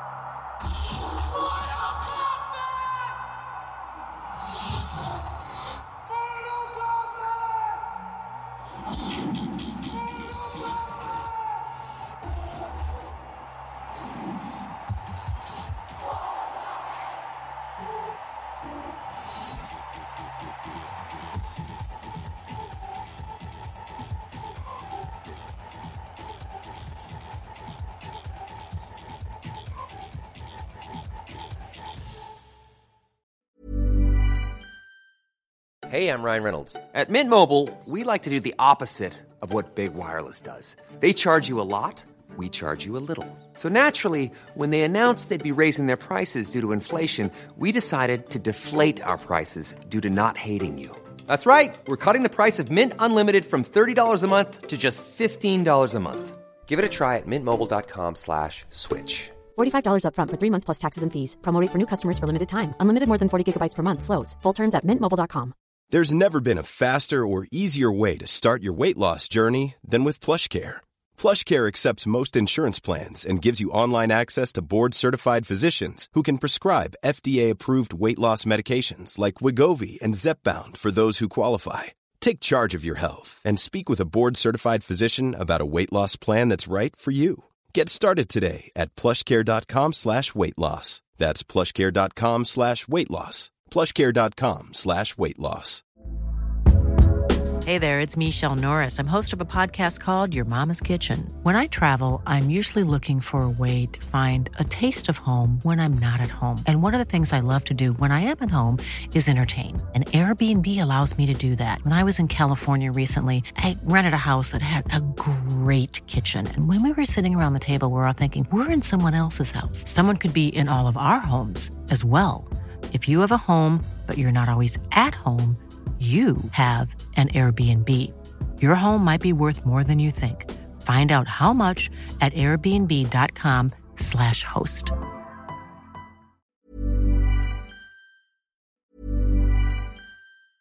Even when we're on a budget, we still deserve nice things. Quince is a place to scoop up stunning high-end goods for 50 to 80% less than similar brands. They have buttery soft cashmere sweaters starting at $50, luxurious Italian leather bags, and so much more. Plus, Quince only works with factories that use safe, ethical, and responsible manufacturing. Get the high-end goods you'll love without the high price tag with Quince. Go to quince.com slash style for free shipping and 365-day returns. Hi, I'm Daniel, founder of Pretty Litter. Cats and cat owners deserve better than any old-fashioned litter. That's why I teamed up with scientists and veterinarians to create Pretty Litter. Its innovative crystal formula has superior odor control and weighs up to 80% less than clay litter. Pretty Litter even monitors health by changing colors to help detect early signs of potential illness. It's the world's smartest kitty litter. Go to prettylitter.com and use code ACAST for 20% off your first order and a free cat toy. Terms and conditions apply. See site for details. I remember the night we walked barefoot in the wet sand. I remember the sparkle of bubbles in the moonlight. And I remember, too, discovering these delicious little milk chocolate squares with their soft caramel and mm, that lovely crunchy bit. And I tried to forget that someone saw fit to name them Munchies. I said I tried to forget. Hmm. Hello,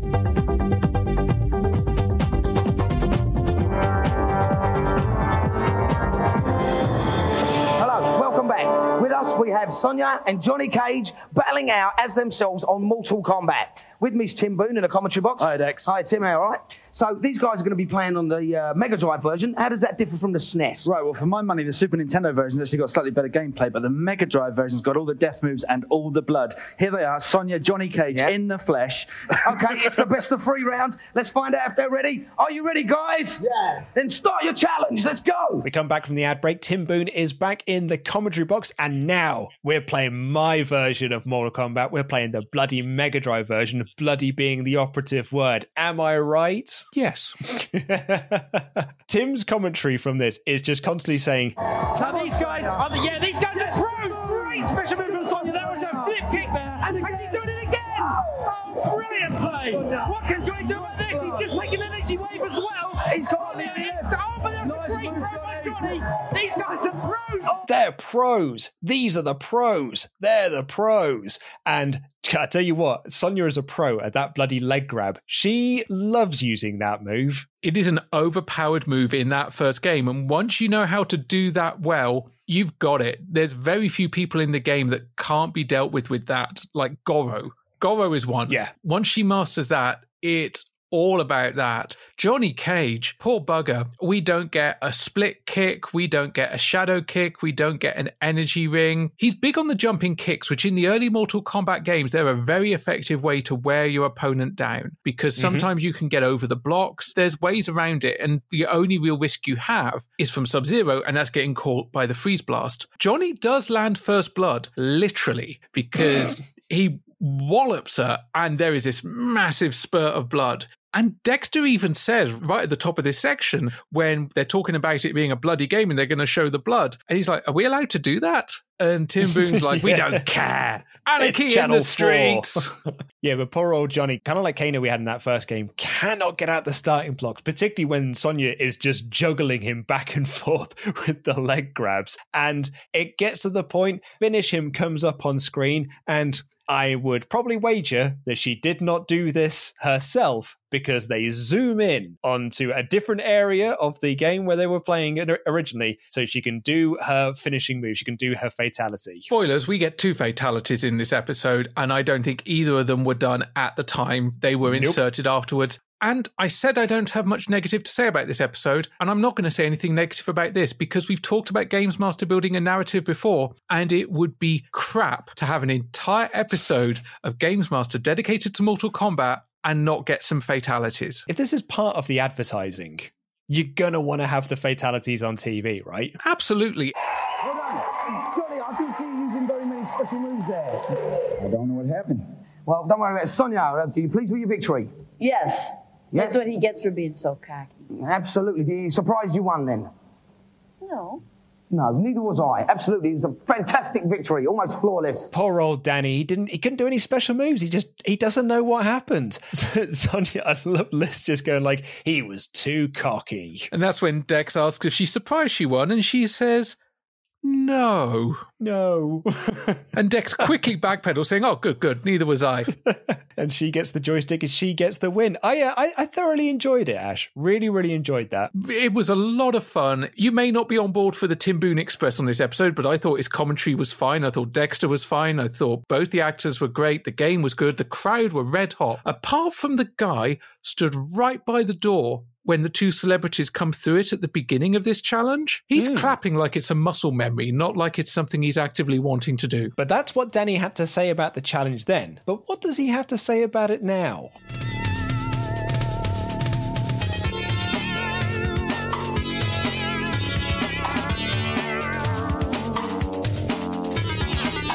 So we're joined by a man who many of our listeners will have spent a lot of time with in the early 90s. You may know him as Johnny Cage, Reptile, Scorpion, Sub-Zero, and Smoke, but he also goes by the name of Daniel Pesina. Welcome to Under Consultation, Danny. Thank you. Thank you for having me. And uh, hello, everyone out there. So, uh, yeah, you are Johnny Cage. Uh, uh, how did you get involved with, with Mortal Kombat? I'm a I'm a geek. Like I, I collect comic books. I still have some comic books. Uh, and uh, my brother had a friend who started this uh, eclectic group of creative minds. So we had with me as a martial artist. My brother uh, uh, would draw, like hand draw. We had some sculptors, we had uh, DJs, we had break dancers, and we would all get together and just kind of brainstorm ideas and hang out play Dungeons and da- Dragons and stuff like that. And one of the guys that did that was John Tobias. So years later, he called me up and he's like, Hey, I have an idea for a video game. Will you help me pitch it? I work for this company called Midway. Will you help me pitch it? And so I was like, okay. So we got together. I, I got my brother and Rich Divizio, who's Kano. So we had uh, the guy who's uh, my brother Carlos, who's Raiden. Uh, so we went into Midway and we videotaped some choreography and just some uh, general move, martial art movement. And then he took that in his drawings and he approached Midway about uh, a video game. It didn't have a, a name, but it, he wanted to use real people and also use martial artists for it. Yeah, because I mean, you've got a, an incredible background in, in martial arts. Um, if I if I've got this correctly, it's you're a black belt in three different types of martial arts. Is that right? Uh, I have a, a, black belt or equivalent in those, but those are a, a modern day thing. The invention of the black belt is like 80 years old. So it's mm. not really a traditional thing, but I guess my highest achievement is old school master level, which is having a mind body connection. Other masters can recognize when you have it because it's like uh, you're running pretty uh, efficiently. So yeah, I've, I've, been practicing a long time. 1969. I started in 1969. Uh, I mean, I've actually I've recently seen Josh Tsui's documentary Insert Coin uh, about the the history of Midway, which you're featured on. And that's got some amazing behind the scenes footage of of the making of Mortal Kombat. And the, the the thing that really made me laugh from that is one of the instructions you were given was, uh, "Can you jump in slow motion or just do things that was like uh, do things a bit slower?" Yeah, it, yeah. We were trying to. Uh, Tobias's dad owned the camera, so we were just mm. trying to, uh, you know, experiment with stuff and trying to get like a clean, clean images. So the process was really painstakingly long because we didn't know what we are doing. You know, I recall John, you know, in the early days with, you know, uh, he was like, "Okay, do something cool." And so that's how we started. I just started doing stuff and then we started organizing it. But uh, it, it, there was a lot of uh, love into that game. If I'm if I'm correct here, and obviously this might be incorrect because I got the black belt thing wrong, I'm going to blame your IMDb page for that. no, no, but it is true. I do have like a, I reached like a black sash or black belt level in in three arts, okay. so that that is true. But it's like something I'm not super proud of because it's like oh, okay. it's a black belt. It's it's kind of not. It's a, a, modern term.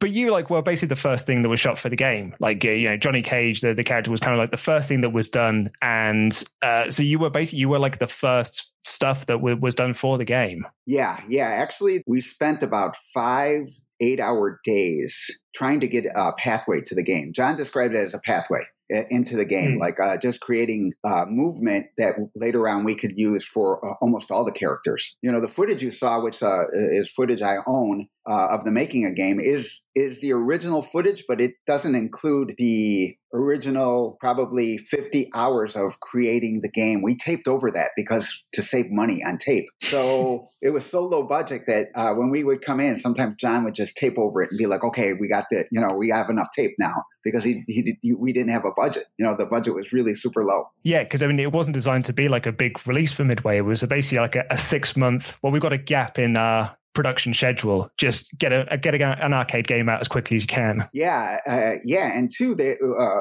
after we pitched the game to Midway, they originally said no. They liked the idea of a fighting game, and uh, as I recall, they were like, "No, but maybe we can get Jean Claude Van Damme to do a game with us." And so they mm-hmm. dropped our project and went and proceeded to try to do a game with uh, Jean Claude Van Damme. Yeah, which uh, then he turned down. So they yeah, luckily, right back around. yeah, luckily he turned down, and then John, you know, John was just like, "Hey, back on," and I was like, "Oh, okay. What what are we going to do?" He said, "Show up for work." I was like, "What should I wear?" And he says, "He goes, just wear regular uh, workout clothes because we need to start trying to figure out how to create this game." And I was like, "Okay, let's go." Mm-hmm. Uh, the, the, other thing I wanted to ask about is the, the, making of the game. Your reactions to the fatalities. So when you first saw it, because it's like you know, it, it's shown on the screen. It's Johnny Cage decapitating Johnny Cage, which you know is you. So it's like you're seeing yourself knocking your own head off. Yeah, yeah. It was really, we only had one character and we were playing, and the whole blood thing was not under control. So I mm. think that, uh, you know, they were. They were discussing taming down the blood, but it had such a good reaction with all that blood in it that they just kept it like that. And that actually looks like me. So when it happened, I'm just like, holy cow. I was just like, in shock. I was just, John, you, you, know, can we do this? And John was like, who's in this room? I was just, I looked around, I said, it's just you and I. He's like, correct. We could do whatever we want. with Games Master, then, like Ash and I were, were talking about just uh, with you just for, before we came on to record this, that this was, you know, a bit of a, a bit of a promotional tour for Mortal Kombat. It was coming onto the home console systems in late '93, and it was a half a million pound promotional project that included adverts, tours events, and one would assume a certain amount of money going towards Games Master because the entire episode was all Mortal Kombat, with the centerpiece being the appearance of Johnny Cage and Sonya Blade you are the first generation of video game characters that were actually the people in the game as opposed to just being a mascot costume or, or, or someone just representing someone else's drawings. So I guess leading us to Games Master, at what point were you approached and said, "Hey, the game's coming out. We need promotional tours. We need in person appearances. How was that approached with you? Um, originally, like the cast of uh, Mortal Kombat, except with the exception of Liz, we all hung out together like pre Mortal Kombat. And John was like, uh, John was main thing was get people who can work for cheap. So basically, it was our friends. You know, I was like, oh, we got we have Tony. Kung Lao was originally going to be in it, but he dropped a weight and broke his toe. He was going to be the uh, ninjas, the Lin Kuei. Um, Ho-Sung used to hang out with us, you know, so they all knew John uh, Tobias uh, before Mortal Kombat. So I was approached to get the the group together to do a short appearance at this CES show in Chicago. And so originally they were like, "Hey, how much you how much for 2 hours?" So I told them a price. So we went to this event thinking that we were going to spend 2 hours signing autographs. And the line was so long that we spent over eight hours signing autographs. And two, I think because we were martial artists, like uh, the first person who asked me to to take a picture with me because we were going to take pictures with people. I I jumped up on a table. I just jumped up on a table and I did I struck a pose, a fighting pose, and the people freaked out. And all of a sudden, everybody wanted to take pictures with us. So we were no longer behind the table signing autographs. we were like doing punches and kicks and kind of just getting everybody hyped up for the game. And and at that point, Acclaim was like, "Oh man, we have to have these guys out for the first day we're selling the game." So then they approached me and I got myself, uh, Liz and Hosung to go out to, to London for the game. And then when we got there, they said, Hey, they sprung on us. They were like, Hey, you're going to be on this show called Games Master. And I was just like, well, okay.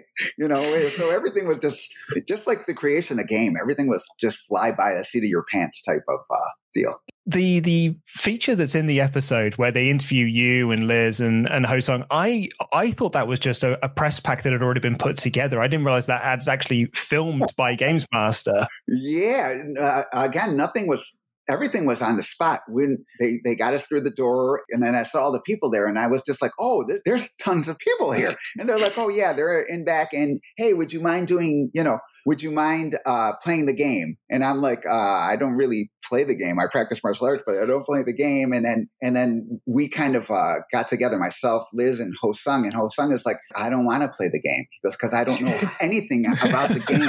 You know i'll just smash buttons. And I, so you guys you and liz play the game. And then I was like, oh, oh, okay, let's do this. But beforehand, Liz actually asked one of the guys to teach her that her, the move she helped create, like where the leg, the crab move, where you grab by the legs and throw me over. Yeah, yeah. So she's practicing this move while we're trying to figure out what's what we're going to say you know how we, this is going to go down. So then she proceeded to get me and uh, get me and beat my butt. She, she, she actually really with the game. She really, I didn't let her win. She actually won. When we reviewed the the challenge uh, on the podcast, we were like, "Yeah, Liz loves that leg move. Like that is the the move that she knows. She spams that move." she did. She like beat my butt with that move, just flipping me over and over again. But to her credit, yeah. it, it is one of the things that she wanted to to, to put in the game. That the the main thing is like um, I guess when we're in the creation of the games, we were always trying to not only one up each other, come up with a cooler move, but also we all collaborated on on everything. We got the the, mm. the actors really had a a major hand in creating their characters, their personality. Well, that, that's what I was I was going to ask next because I mean you're not on the show as as Danny Pesina, and like you know, it, Liz wasn't on it as as Liz. You were on as Johnny Cage and Sonya Blade, so you have to be in character while you're you're doing everything there. Like, how, so kind of what was that process like? And is this something that you really enjoyed doing? Uh, yeah, because actually we weren't in character. It's just uh, everybody just acted like themselves magnified. So you know what I mean. So uh, a lot of the a lot of people are like, "Oh, you acted." No, it was easier just to borrow a piece of your personality and throw it in there instead of relying on an acting skill. I just was like, okay, well, you know, since we're a martial artist and we're all really competitive, I was just like, oh, we're gonna, I'm just gonna magnify that and be Johnny Cage, you know, as as arrogant. For Scorpion, I was like, oh, Scorpion is uh is originally like not a nice guy. So I'm going to be ruthless when I when I do Scorpion.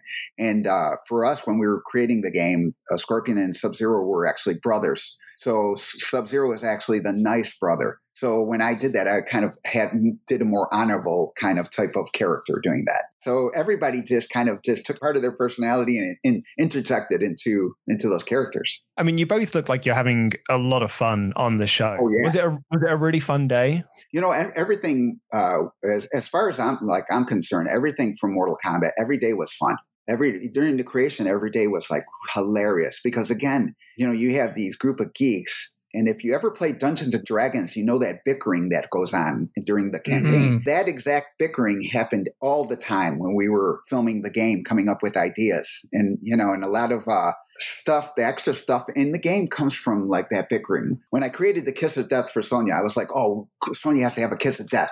And then so we set it up. And then Liz was just like, why do I have to kill them? Why can't I just be their friend? I want to just give them a flower. Can't I just give them a flower and be friends? And we started all laughing. But in Mortal Kombat 2, you come out with a friendship. Uh, yeah. And like, uh, and then like when we are filming Kano, we were setting up a, a special move. And then Rich just started breakdancing like dancing around and breakdancing and stuff like that. And so later on, we came out with these goofy dances, you know, uh, for in Mortal Kombat 2. But so a lot of it, you know, in the first game, we wanted to have tag teams. We wanted to have secret characters like right away. Mm. John was like, just like, oh man, he goes, I, he goes, we got to finish this in eight eight months. We can't do everything we're thinking of, you know. yeah, I've got to say, like that secret character, Reptile, that was like in the the schoolyard when I was a kid, that was a big talking point. when Mortal Kombat came out for the for the Mega Drive here, was just like, like, do you know there's another character in the game? And I was like, there's there is, and like you would read like hint books and stuff about how to get Reptile. Uh, it was yeah, it was a very big talking point for us. Yeah, uh, because of the special moves and the secret characters had this mysterious persona. Like I remember uh, about four years ago, I was doing an interview with John Tobias and there's a kid, not a kid because he was a kid when he played it, and now he's like a, a 38, 40 year old man telling John, oh, there was another secret character in Mortal Kombat 1. And then John is like, oh no, there's just reptiles as the secret character. And this guy's like, no, I saw a secret character. And he actually argued with John for like five minutes that there was another secret character until John was just like, during the interview, he was like, okay, I'm walking away. Because he could, you know, he's like, no, I, you know, I was one of the creators of the game. You're going to argue with me that there's another secret character in the game, but there's not. But this guy insisted that he saw a secret character in the game. So whether, who, so it was just, all this mysterious stuff going on uh, made it really, really uh, a, a, fun, fun game. It's really great to hear how much input the cast had with Mortal Kombat because nowadays, when you look at the games that are the big releases, they're massive studio productions that are micromanaged and produced and revised and it goes up to corporate and comes back down from corporate because they are big investment games. And it is wonderful to hear that a game that was as important as Mortal Kombat had such freedom and creativity because you were literally making it up as you went along. There were no established rules for these sorts of productions or games in the West honestly, I think looking back at the time, I did until this conversation just assume that while, yes, it was new, that it was going to still have the same level of production and you would go in every day and it would all be storyboarded and there'd be a checklist of all the moves that you had to do.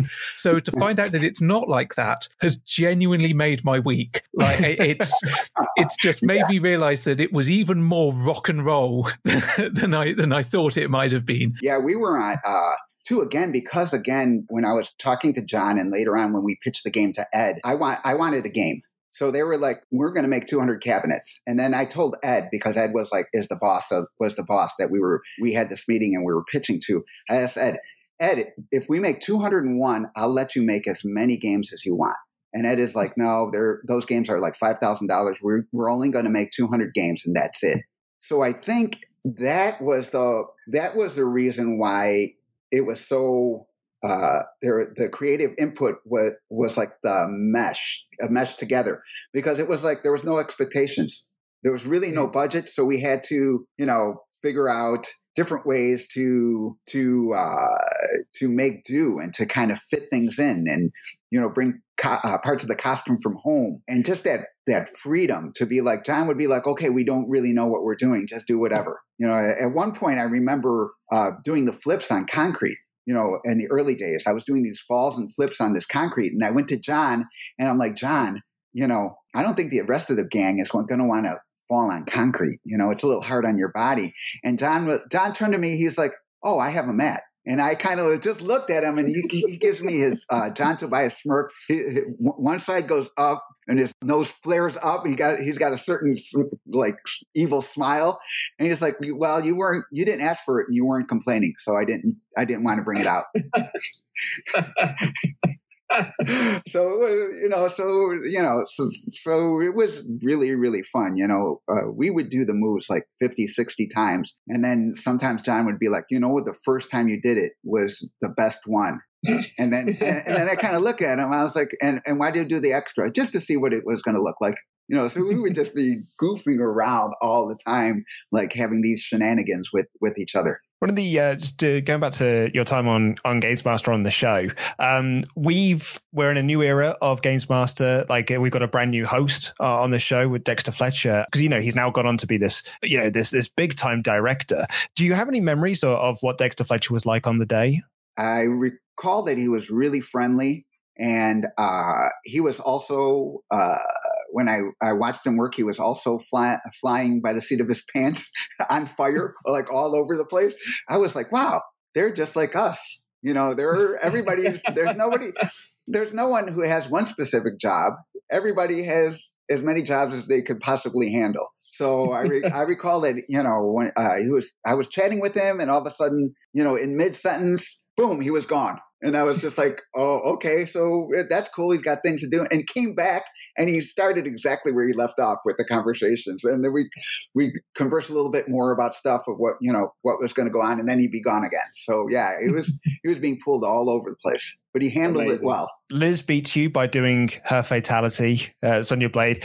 Did she really do it, or did they have to get someone else to to go in and, and sort of do a, a, pre, a retape of it? Because like on on the show, it zooms in onto the uh, onto the actual fatality itself. So there's always been chat amongst like people talking about it online. that Liz didn't actually do it on the day; someone else had to do it, and then they just sort of inserted it in we filmed some things like uh, her doing that. So that that footage was available then because we were just kind okay. of yeah. So they were kind of filming. We did a couple fight sets, uh, which we didn't know that we were going to do. They kind of like, hey, can you do a fight set with Hosung? And you know, and two on Barry's. Uh, joypad that was all just give us two minutes to come up with something and kind of have an idea and just kind of goofing around and and uh and i think that's why it was all just you know, fun. It was just made fun because there was no, it wasn't, everything was loose, you know, as mm. far as, you know, uh, oh, just, hey, do this. Okay. What do you guys come up with? Okay. Let's take a look at it. Let's go. That's good to know. We, uh, we've actually we were a bit, you know, we weren't sure whether it really was Liz pulling off the fatality, but it's nice to hear that it was actually her doing it. Like I said, they were they asked us to do like a bunch of we filmed, you know, did a lot of little takes and things like that. And, and again, the crew, I remember the crew was re- really really friendly, and we were really having fun with them. They were uh, showing us how they're creating the episode. So really, like, hey, we're going to do this and that, and check this out. We're going to do this, you know, this and that. In the end, because too, at that time uh, when we flew back to the US, we wouldn't actually be able to see the episode. So they tried to make sure that we had a really good idea of what the episode was going to look like. Awesome. Oh, that's really cool. They, yeah, they took care of us, you know, and they, and they made time for us to, uh, to see what the project would look like and, you know, basically how it was going to turn out in the end. In the uh, the years that have passed, and obviously the internet and YouTube, have you gone back in more recent years and looked at the episode and looked at yourself uh, on Games Master? Um, I get it sent to me probably four or five times a year since then. So, yeah, you know, uh, it is like being in the game. I, I don't consider like that have fans. I consider them friends because there's something about that era, you know, and shows like Game Masters and, uh, and just the way the interaction playing the video game. You know, now it's everything's on, you know, over the internet, but back then you had to play face to face. Even when you had the home home console, you know, your friends had to come over to play with you. And I think that that made a special connection uh, with it. Mm-hmm. And then so now that these people are older, they are like they see that and they remember that time and they're like oh remember when you did this? So a lot of the friends like on facebook or just post it or just send it to me oh this was hilarious. She kicked your butt.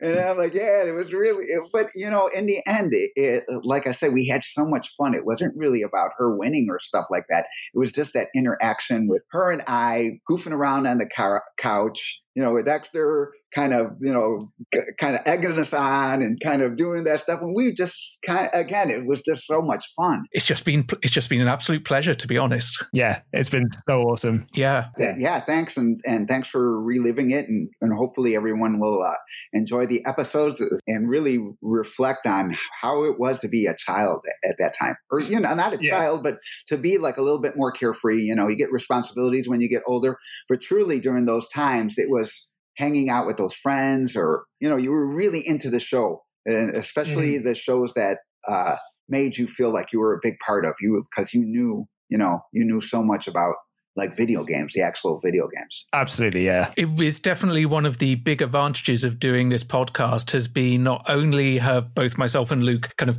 rediscovered things that we completely forgot, songs, TV shows, films, things that were all going on around the time of Games Master. But when we hear from our listeners, they're also coming to us and going, I'd completely forgotten this existed, or going off on a tangent and going, oh, that reminds me of the kid at school that used to say he had this, or we could get blood on the Super Nintendo version version of Mortal Kombat.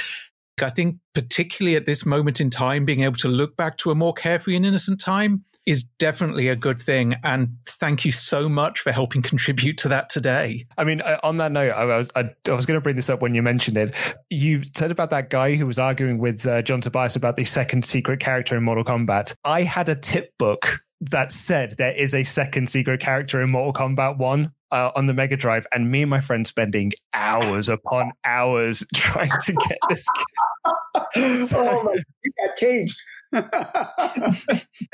so yeah, so I feel for that kid. I feel for that kid because I, I was Yeah. lied to as well. yeah, maybe that's where you got the idea. But and and, Mm-hmm. and not to sound like an old uh, fogey or an old fart, but uh, you know, you would get in the arcade, you'd play next to a guy or or a girl, and in the end, you'd be like, "Hey, you want to go? Let's go play this other game." And by the end of the, by the end of that that day, you had a new friend. You know, Yeah, totally. Yeah, so uh, it was a it was a different era, but for really really cool. Well, Danny, thank you so much for taking the time out to speak to us today. Um, we'll have all of your links down in the in the show notes that people can find you on Twitter and, and find you online. But thank you again for for taking the time out to speak with us today. Oh no, thanks for the reliving that those moments. Those are awesome moments. So much to appreciate about that era.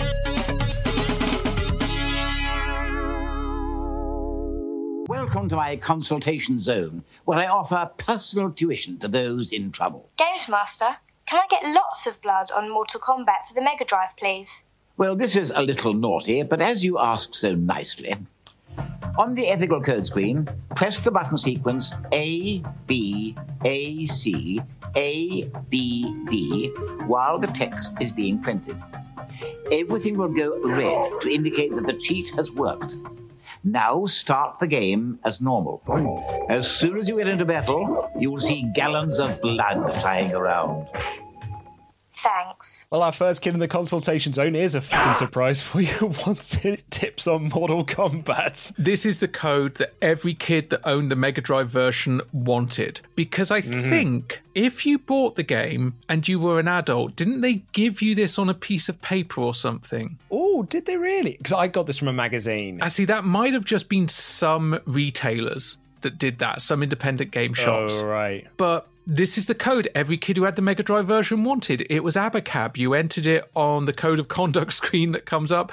The letters turn red, and by jingo, the blood Get will over here. fly. Oh, It was it was muscle memory for me. By uh, by the time like 1994 comes to an end, this is absolutely muscle memory. I'd imagine if I booted a Mortal Kombat now and I had a Sega Mega Drive pad in my hand, my my thumb my thumbs would just do it for me. I wouldn't even have to think about it. And given the love of in jokes returning as Mortal Kombat characters, I'm almost amazed we haven't had a fusion ninja or something called Abacab. Can I make Street Fighter 2 Turbo Edition on the Super List any faster, Games Master? As a matter of fact, you can. Turn your console on, and when the word turbo strolls across the screen, quickly press down R, up, L, Y, B, X, and A on the controller plugged into port 2.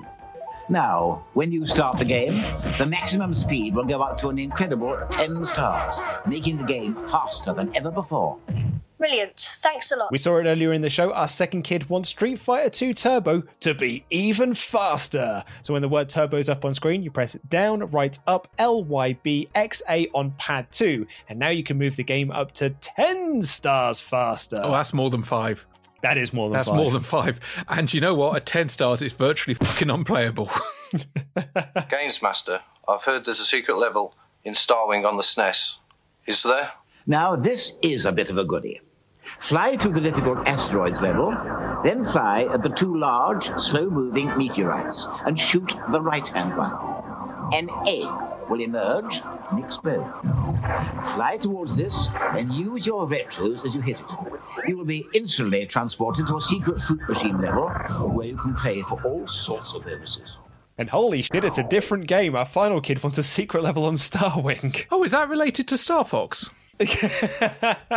also, this is not a kid. This is an adult. Yeah, I mean, uh, all of my notes have just, whenever I get to the consultation zone, I just write first, second, third kid. Yeah, th- this is a kid at heart because this guy wants to know how to get to the secret level in Starwing. And you play the asteroid level, and then you're looking for the two bigger meteors and you fly towards them. You shoot the one on the right, an egg appears, the egg explodes. There's a bird type creature that you have to fly into, and then you go to the fruit machine level. And mm-hmm. you can win bonuses, extra lives, extra bombs, and all that sort of stuff. Yeah, you get to a pachinko machine level. No, it's not a Konami game. but you know what? It is actually a really great hint. I mean, Mortal Kombat. That's the code you need to make the Mega Drive version worth owning. Street Fighter 2 Turbo. Okay, cool, whatever. No one's really playing it long term at 10 stars. This Starwing one, though, that's a mint little tip. That's a good one. It is indeed. And it's time for our final challenge. So, what are we playing, Games Master? Oh, Fletcher, I'm sure you know the score by now. Get on with it. Oh, well, we probably should have seen that coming, really, shouldn't we? Probably should have. Although, this is the first time we get Oi! Games Master! Oi, Games Master! but also the first time that the Games Master addresses the host by name. Yeah, you pointed this out to me before we started recording, but I hadn't put that together. It's the first time when, other than flirting with Auntie Marisha, that Games Master to me has ever felt truly connected with the actual challenges Hmm. because it doesn't feel like a pre tape as much because he's addressing the person addressing him. Yeah. I really like that. also, the fact that he kind of played into the schoolmaster role. He didn't call him Dexter. He said, Oh, Fletcher. He'd been watching Porridge. That's what it was, because that was Fletcher as well. Yep, he's a good player, but I'm just going to have to beat him. Are you going to beat him? Yep. Good stuff. And what about you, Chris? You Feeling confident? all the special moves, and I'm just going to cane him, you see. Yeah, you ain't scared of him then? Nah, He's got a big mouth. No? All right, okay. Chris and Akbar return from the first rounds, and our boy Akbar, he's a he's a confident lad. Uh, I'll I'll give him that. I mean, by that you mean we kind of wish he'd shut up. Sorry, not point punching down. Not he's Not punching down. He's so he is annoying. boisterous though. He's so annoying. He is annoying. boisterous. Even in 1993, I'd have found him annoying as piss. Chris reckons he knows all the moves. and He's going to cane him, but uh, Dex Dex pretty much says what we've just said. This like Akbar lad's got a big mouth on him. But we do in this fight have the classic matchup that I said we should have had at the end of Series 2. It's Sub Zero versus Scorpion. I've got Tim Boone in the commentary box with me. All right, Dex. Tim. Right, these guys are going to be playing on the Mega Drive version. Bloody a version altogether, really. Very, definitely Yeah. so. Do you want to tell us a bit about the special moves of their characters? Yeah, for sure. Well, in fact, the Mega Drive version's got the death moves left in, which means that Scorpions, which is being played by Chris, his death move is actually to run up his opponent, literally blowtorch the guy on the spot, leave him smouldering on the floor. Good stuff. If you think that's bad, Sub Zero's is worse. He grabs hold of his opponent's face and literally rips his spine out. Can you believe this? Yeah, can we get away with that on television? Oh, we don't care, do we? Let's get on. No, with it. that's true. Okay. Uh, this is th- and this final is actually a really really tight final. I, I I really got into the drama of this. It was almost perfect that it was Chris and Akbar that got through there because you got Chris who's really really good at the game, and Akbar's also you know credit to him he's also really good, but he's also a bit of a character. So when he is winning, you can hear the crowd boo. When he wins that second fight, the crowd legit boo him because they don't want him to win. Come on, Chris. Good stuff. Excellent. Right, that's one apiece. I'm actually glad that the crowd are on our side on this one. it would be awkward if not, because clearly people in 93 couldn't stand this kid either. But Tim does Yeah. explain the fatalities, and he says that Scorpion has his toasty flame, which. Toasty! That's the one. Remove the mask, flame, frumph. Whereas Sub Zero will grab the person's face and rip their spine out. Can you believe it? Hearing those words, even though I know this fatality has existed, I've done it so many times. And I'm always disappointed when a variant on that fatality isn't in a Mortal Kombat game. It still felt kind of shocking. Mm-hmm. Because also, particularly when watching this for the first time, my brain went, is there a chance they're actually going to show this? So yeah, the first round that they have is like it's Akbar Sub Zero constantly freezing Chris, just keeps on freezing him. It gets really, really close. But oh man, Scorpion makes an amazing comeback to get that win. It's a really, really sweet victory for him. He's in the danger zone. He is absolutely Yeah. in the danger zone, and it's one flying kick, and it just just catches, just catches Sub Zero. Oh, it tasted like honey, Luke. It was so sweet. However, Akbar is all over that second round, all over it, and gets the win. And that's when he gets booed by the crowd for winning. It is actually some really good gameplay from him in the second round. Mhm. Um, he doesn't let up. He keeps the pressure on. If not for one kick, he would have got that flawless. It would have been a Yeah. flawless victory, which I tell you what, I'd have liked to have seen, regardless of who got it, because oh, that would have been something to see at that early point. Because also you get a little bit of extra speech. Because of course Yes, the yeah. narrator goes flawless victory. I think Akbar's big mistake in playing this is that when he freezes, he doesn't uppercut. That's the combo that you want to do. It's the most powerful variation of it. But he almost does every move other than the uppercut. he does a standing kick or a knee and it just feels it feels underwhelming that's the thing where Jaz Rignall saying it doesn't really feel like it connects it doesn't it's kind of eh. But going into that third bite, we never should have doubted him. Chris playing as Scorpion gets the win, and as they did in the Celebrity Challenge as well, cut in on that fatality for a nice little pre-tape to show what the fatality is supposed to look like. While you've got Dexter Fletcher and Tim Boone pretending that they did the big death move. there is also a chance that chris did pull this off because he did go for it in the first fight he was in. So he clearly knew how to do it. And maybe it was just a case of they actually zoomed in on this one because they wanted to make a big deal of it. It Mhm. filled Yeah, the screen. possibly. Whereas on the home console versions, their fatality takes up a fairly small chunk because of sprite shrinkage on the 16 bit Mm-hmm. consoles. So I'm going to give him the benefit of the doubt because based on the first fight, he clearly knows how to do it. If we'd gone the other way and we'd had the spine rip, that one's a bit of a dick. So I reckon that would have definitely been replaced in post. Akbar was doing extremely well at one point, don't you think? He was doing well. What went wrong, man? What went wrong? I don't know, man. Um, I just gave him a chance. I felt like I gave him a chance, and I gave him a chance. Yeah. I gave him a chance. Well, you gave him too much of a chance, I think. No, no, he's the loser. You've got to commiserate with the loser. Now, Chris, was it a tough fight? A little bit. All I have to say is he made a mistake giving me a chance, and he lost oh, in the he, end. he just made a mistake. Where, man? Yeah. All right, well, looks like there's going to be a bit of trouble outside afterwards, but don't worry about that. Makoki Akbar in the post match, he gave him a chance. Gave him a chance and gets booed for that comment. One, he just keeps repeating that he gave him a chance. And two, Dex actually says, hang on, he's the loser. you got to commiserate with him. At which point the audience go like the old woman out of The Princess Bride. Boo! Boo! They just boo him even more. Chris says, "Ah, it was a good fight, but he made a mistake in giving me a chance. And that just fires Akbar up to say, see, he admitted it. He admitted that I gave him a chance. I'm the real winner.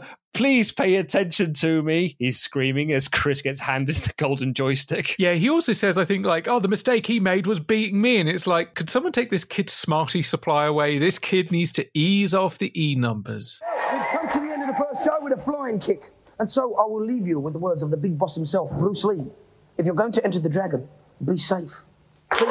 There we are. That's our first golden joystick to a competitor on the new version of Games Master. Chris is our winner. And also our second appearance of our new golden joystick bequeather. Mm. That's a good word that I didn't think I was going to use tonight. He's listed as the caretaker. He's built like a brick shithouse and is wearing a leather apron and a welding mask. Honestly, could be cousins of Pyramid Head. Yeah. From Silent Hill. That's the vibe I'm getting off of him. But Dexter says goodbye to the camera and leaves us with the words of the big boss, Bruce Lee. If you're going to enter the dragon, be safe. Which is obviously going to be the, the- that's this series gimmick. We had tea in the first series. We had Auntie Mauritius cooking in the second. It's going to be Dexter leaving us with famous quotes or fictional quotes because I don't think or fictional quotes because I don't think Bruce Lee actually said this at all. but Luke, that was the first episode of a new era of Games Master Level 3. New venue, new host, new format, new cat. Mm, yes, indeed. What did you make of it? I see. I was actually going to ask you that for a change. I was going to start. I was going to start with you giving your thought. I saw. That's why I snuck in there. Ah. So, Luke, what did you think of it? I loved it.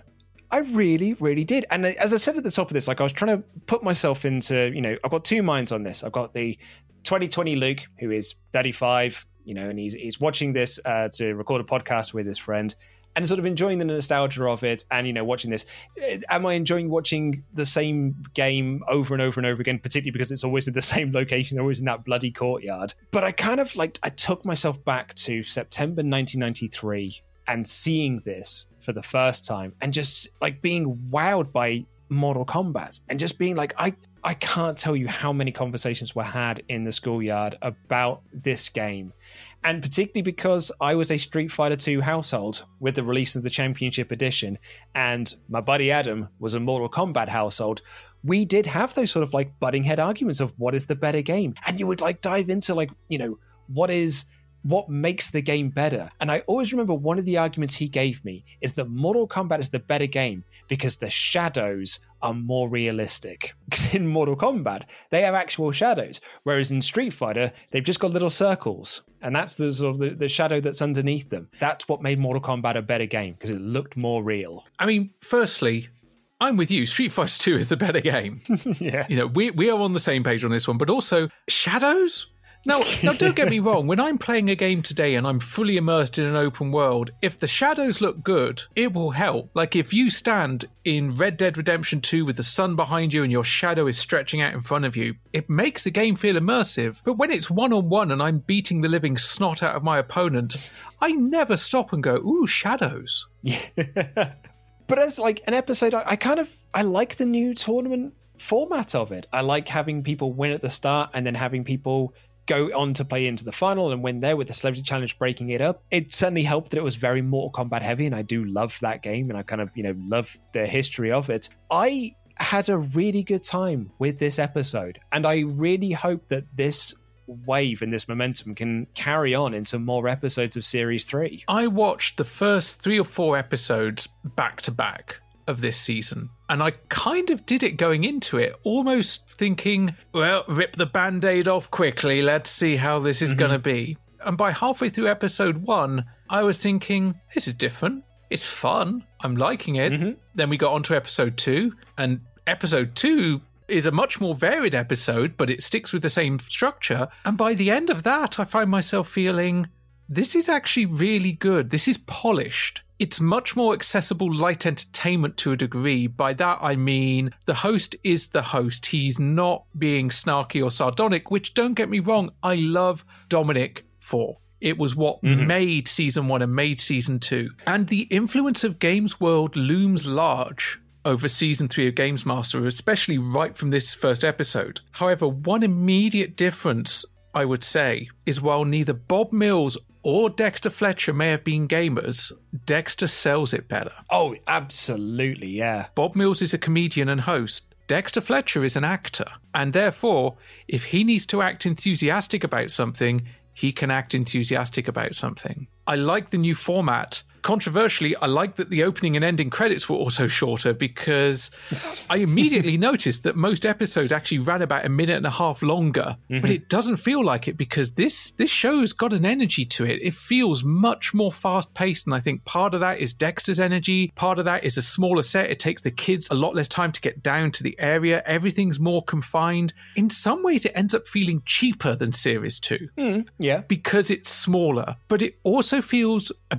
bit more focused based purely on this episode and the couple that follow it. And I'm on board. I'm enjoying it. I'm looking forward to this. I'm looking forward to Dominik coming back. Mm-hmm. But I'm also looking forward to watching this season with fresh adult eyes and taking it on its own merits, not taking it on what came before and what comes afterwards. With that being said, and to immediately go back on my own word and compare it to previous seasons, not on host, but just on episodes, I think this is the strongest opening to Games Master yet. Yeah. This felt like an event mm-hmm. because they had that Mortal Kombat Macca's money. That was the thing. Yeah, no, no, I completely agree with you. I, I really, really, really enjoyed this. I'm, I'm going, I'm sort of mid nineties on this. I'm thinking ninety four percent was for me. I was ninety four percent as well. That was my note hey! down here. And there are some people right now that are probably going, fuck this, we're cancelling our Patreon subscription. But no, this is a really well paced and put together episode. It's quality, entertaining television. And while some viewers at home may not have been big on Dexter Fletcher, the crowd there were either okay with it or they were being threatened because they were cheering, they were being loud, they were playing into the ooze. And to be honest, kids, when they don't want to do something, will not do it. We've seen it on Games Master before where they don't play up into stuff necessarily. Yeah. And everyone just feels on board. Biggest gripe? the pot shot at Dominik Diamond didn't need to happen, was completely unnecessary, and was mean spirited. And I'll be honest, if I was him, I'd have either told him to F off for Series 4, which means our podcast would have probably been a lot shorter, or I'd have held out for the mad money because you know what? They've got some groveling to do. yeah, they certainly have. But that, woof, is undoubtedly going to be our longest episode. We are two and a half hours of recording time uh, currently. So I don't know what that's going to cut down to and go into with the interview as well. I reckon we're going to need to put a loo break in at the hour mark. I reckon. I reckon we're two hours tops here, Luke. Absolutely, yeah. I think this might end up, yeah, one hundred percent will be our longest episode today. So thank you very, very much for joining us as we reviewed season three, episode one. If you want to get in touch with the podcast, we are on social media. We are at UnderConsolePod on Twitter, at under.console on Instagram. You can email us feedback at underconsultation.com. Or if you want to give us a bit of that old real time feedback, maybe chat with us about stuff on this episode, stuff on other episodes, or just games or life in general, you can find us on Discord. We've got our own server. We're a season into having the Discord. We almost know what we're doing. And there's a nice little community of people there. It's a really lovely place to hang out. Please come on down and join the collective. Details of that are in our show notes or on our social media. Indeed, it is. And if you want to back us monetarily, you can do so over at patreon.com forward slash underconsolepod, where you can get next week's episode one week early and ad free. You can listen to it right now, unless you're a Patreon and you're listening to this episode. But if you're not a patron, you can listen to next week's episode right now at the £5 level. Ash, what can they get? At the £10 level. At the £10 level, they get a merch pack. You get a mug, you get stickers, you get badges, you get sweets, you get pogs. I've still got some left. You also get a discount voucher, which gives you £5 off of our first t shirt, the Under Console Pod handheld, which is available to purchase on our store along with other mugs, stickers, and badges at underconsultation.com Com. And a shout out to those £10 backers. We've got loads of them Robert, Jamie, Matt, Kyrick, Phil, Simon, Nick, Sean, Adam, Cliff, Adam, Rich, Gordon, William, and Misha. We love each and every single one of you. You all rule, just as everyone who listens to this podcast does. We will be back in seven days' time as we continue the Fletcher train for another episode of Games Master. Take care, everyone. Good night.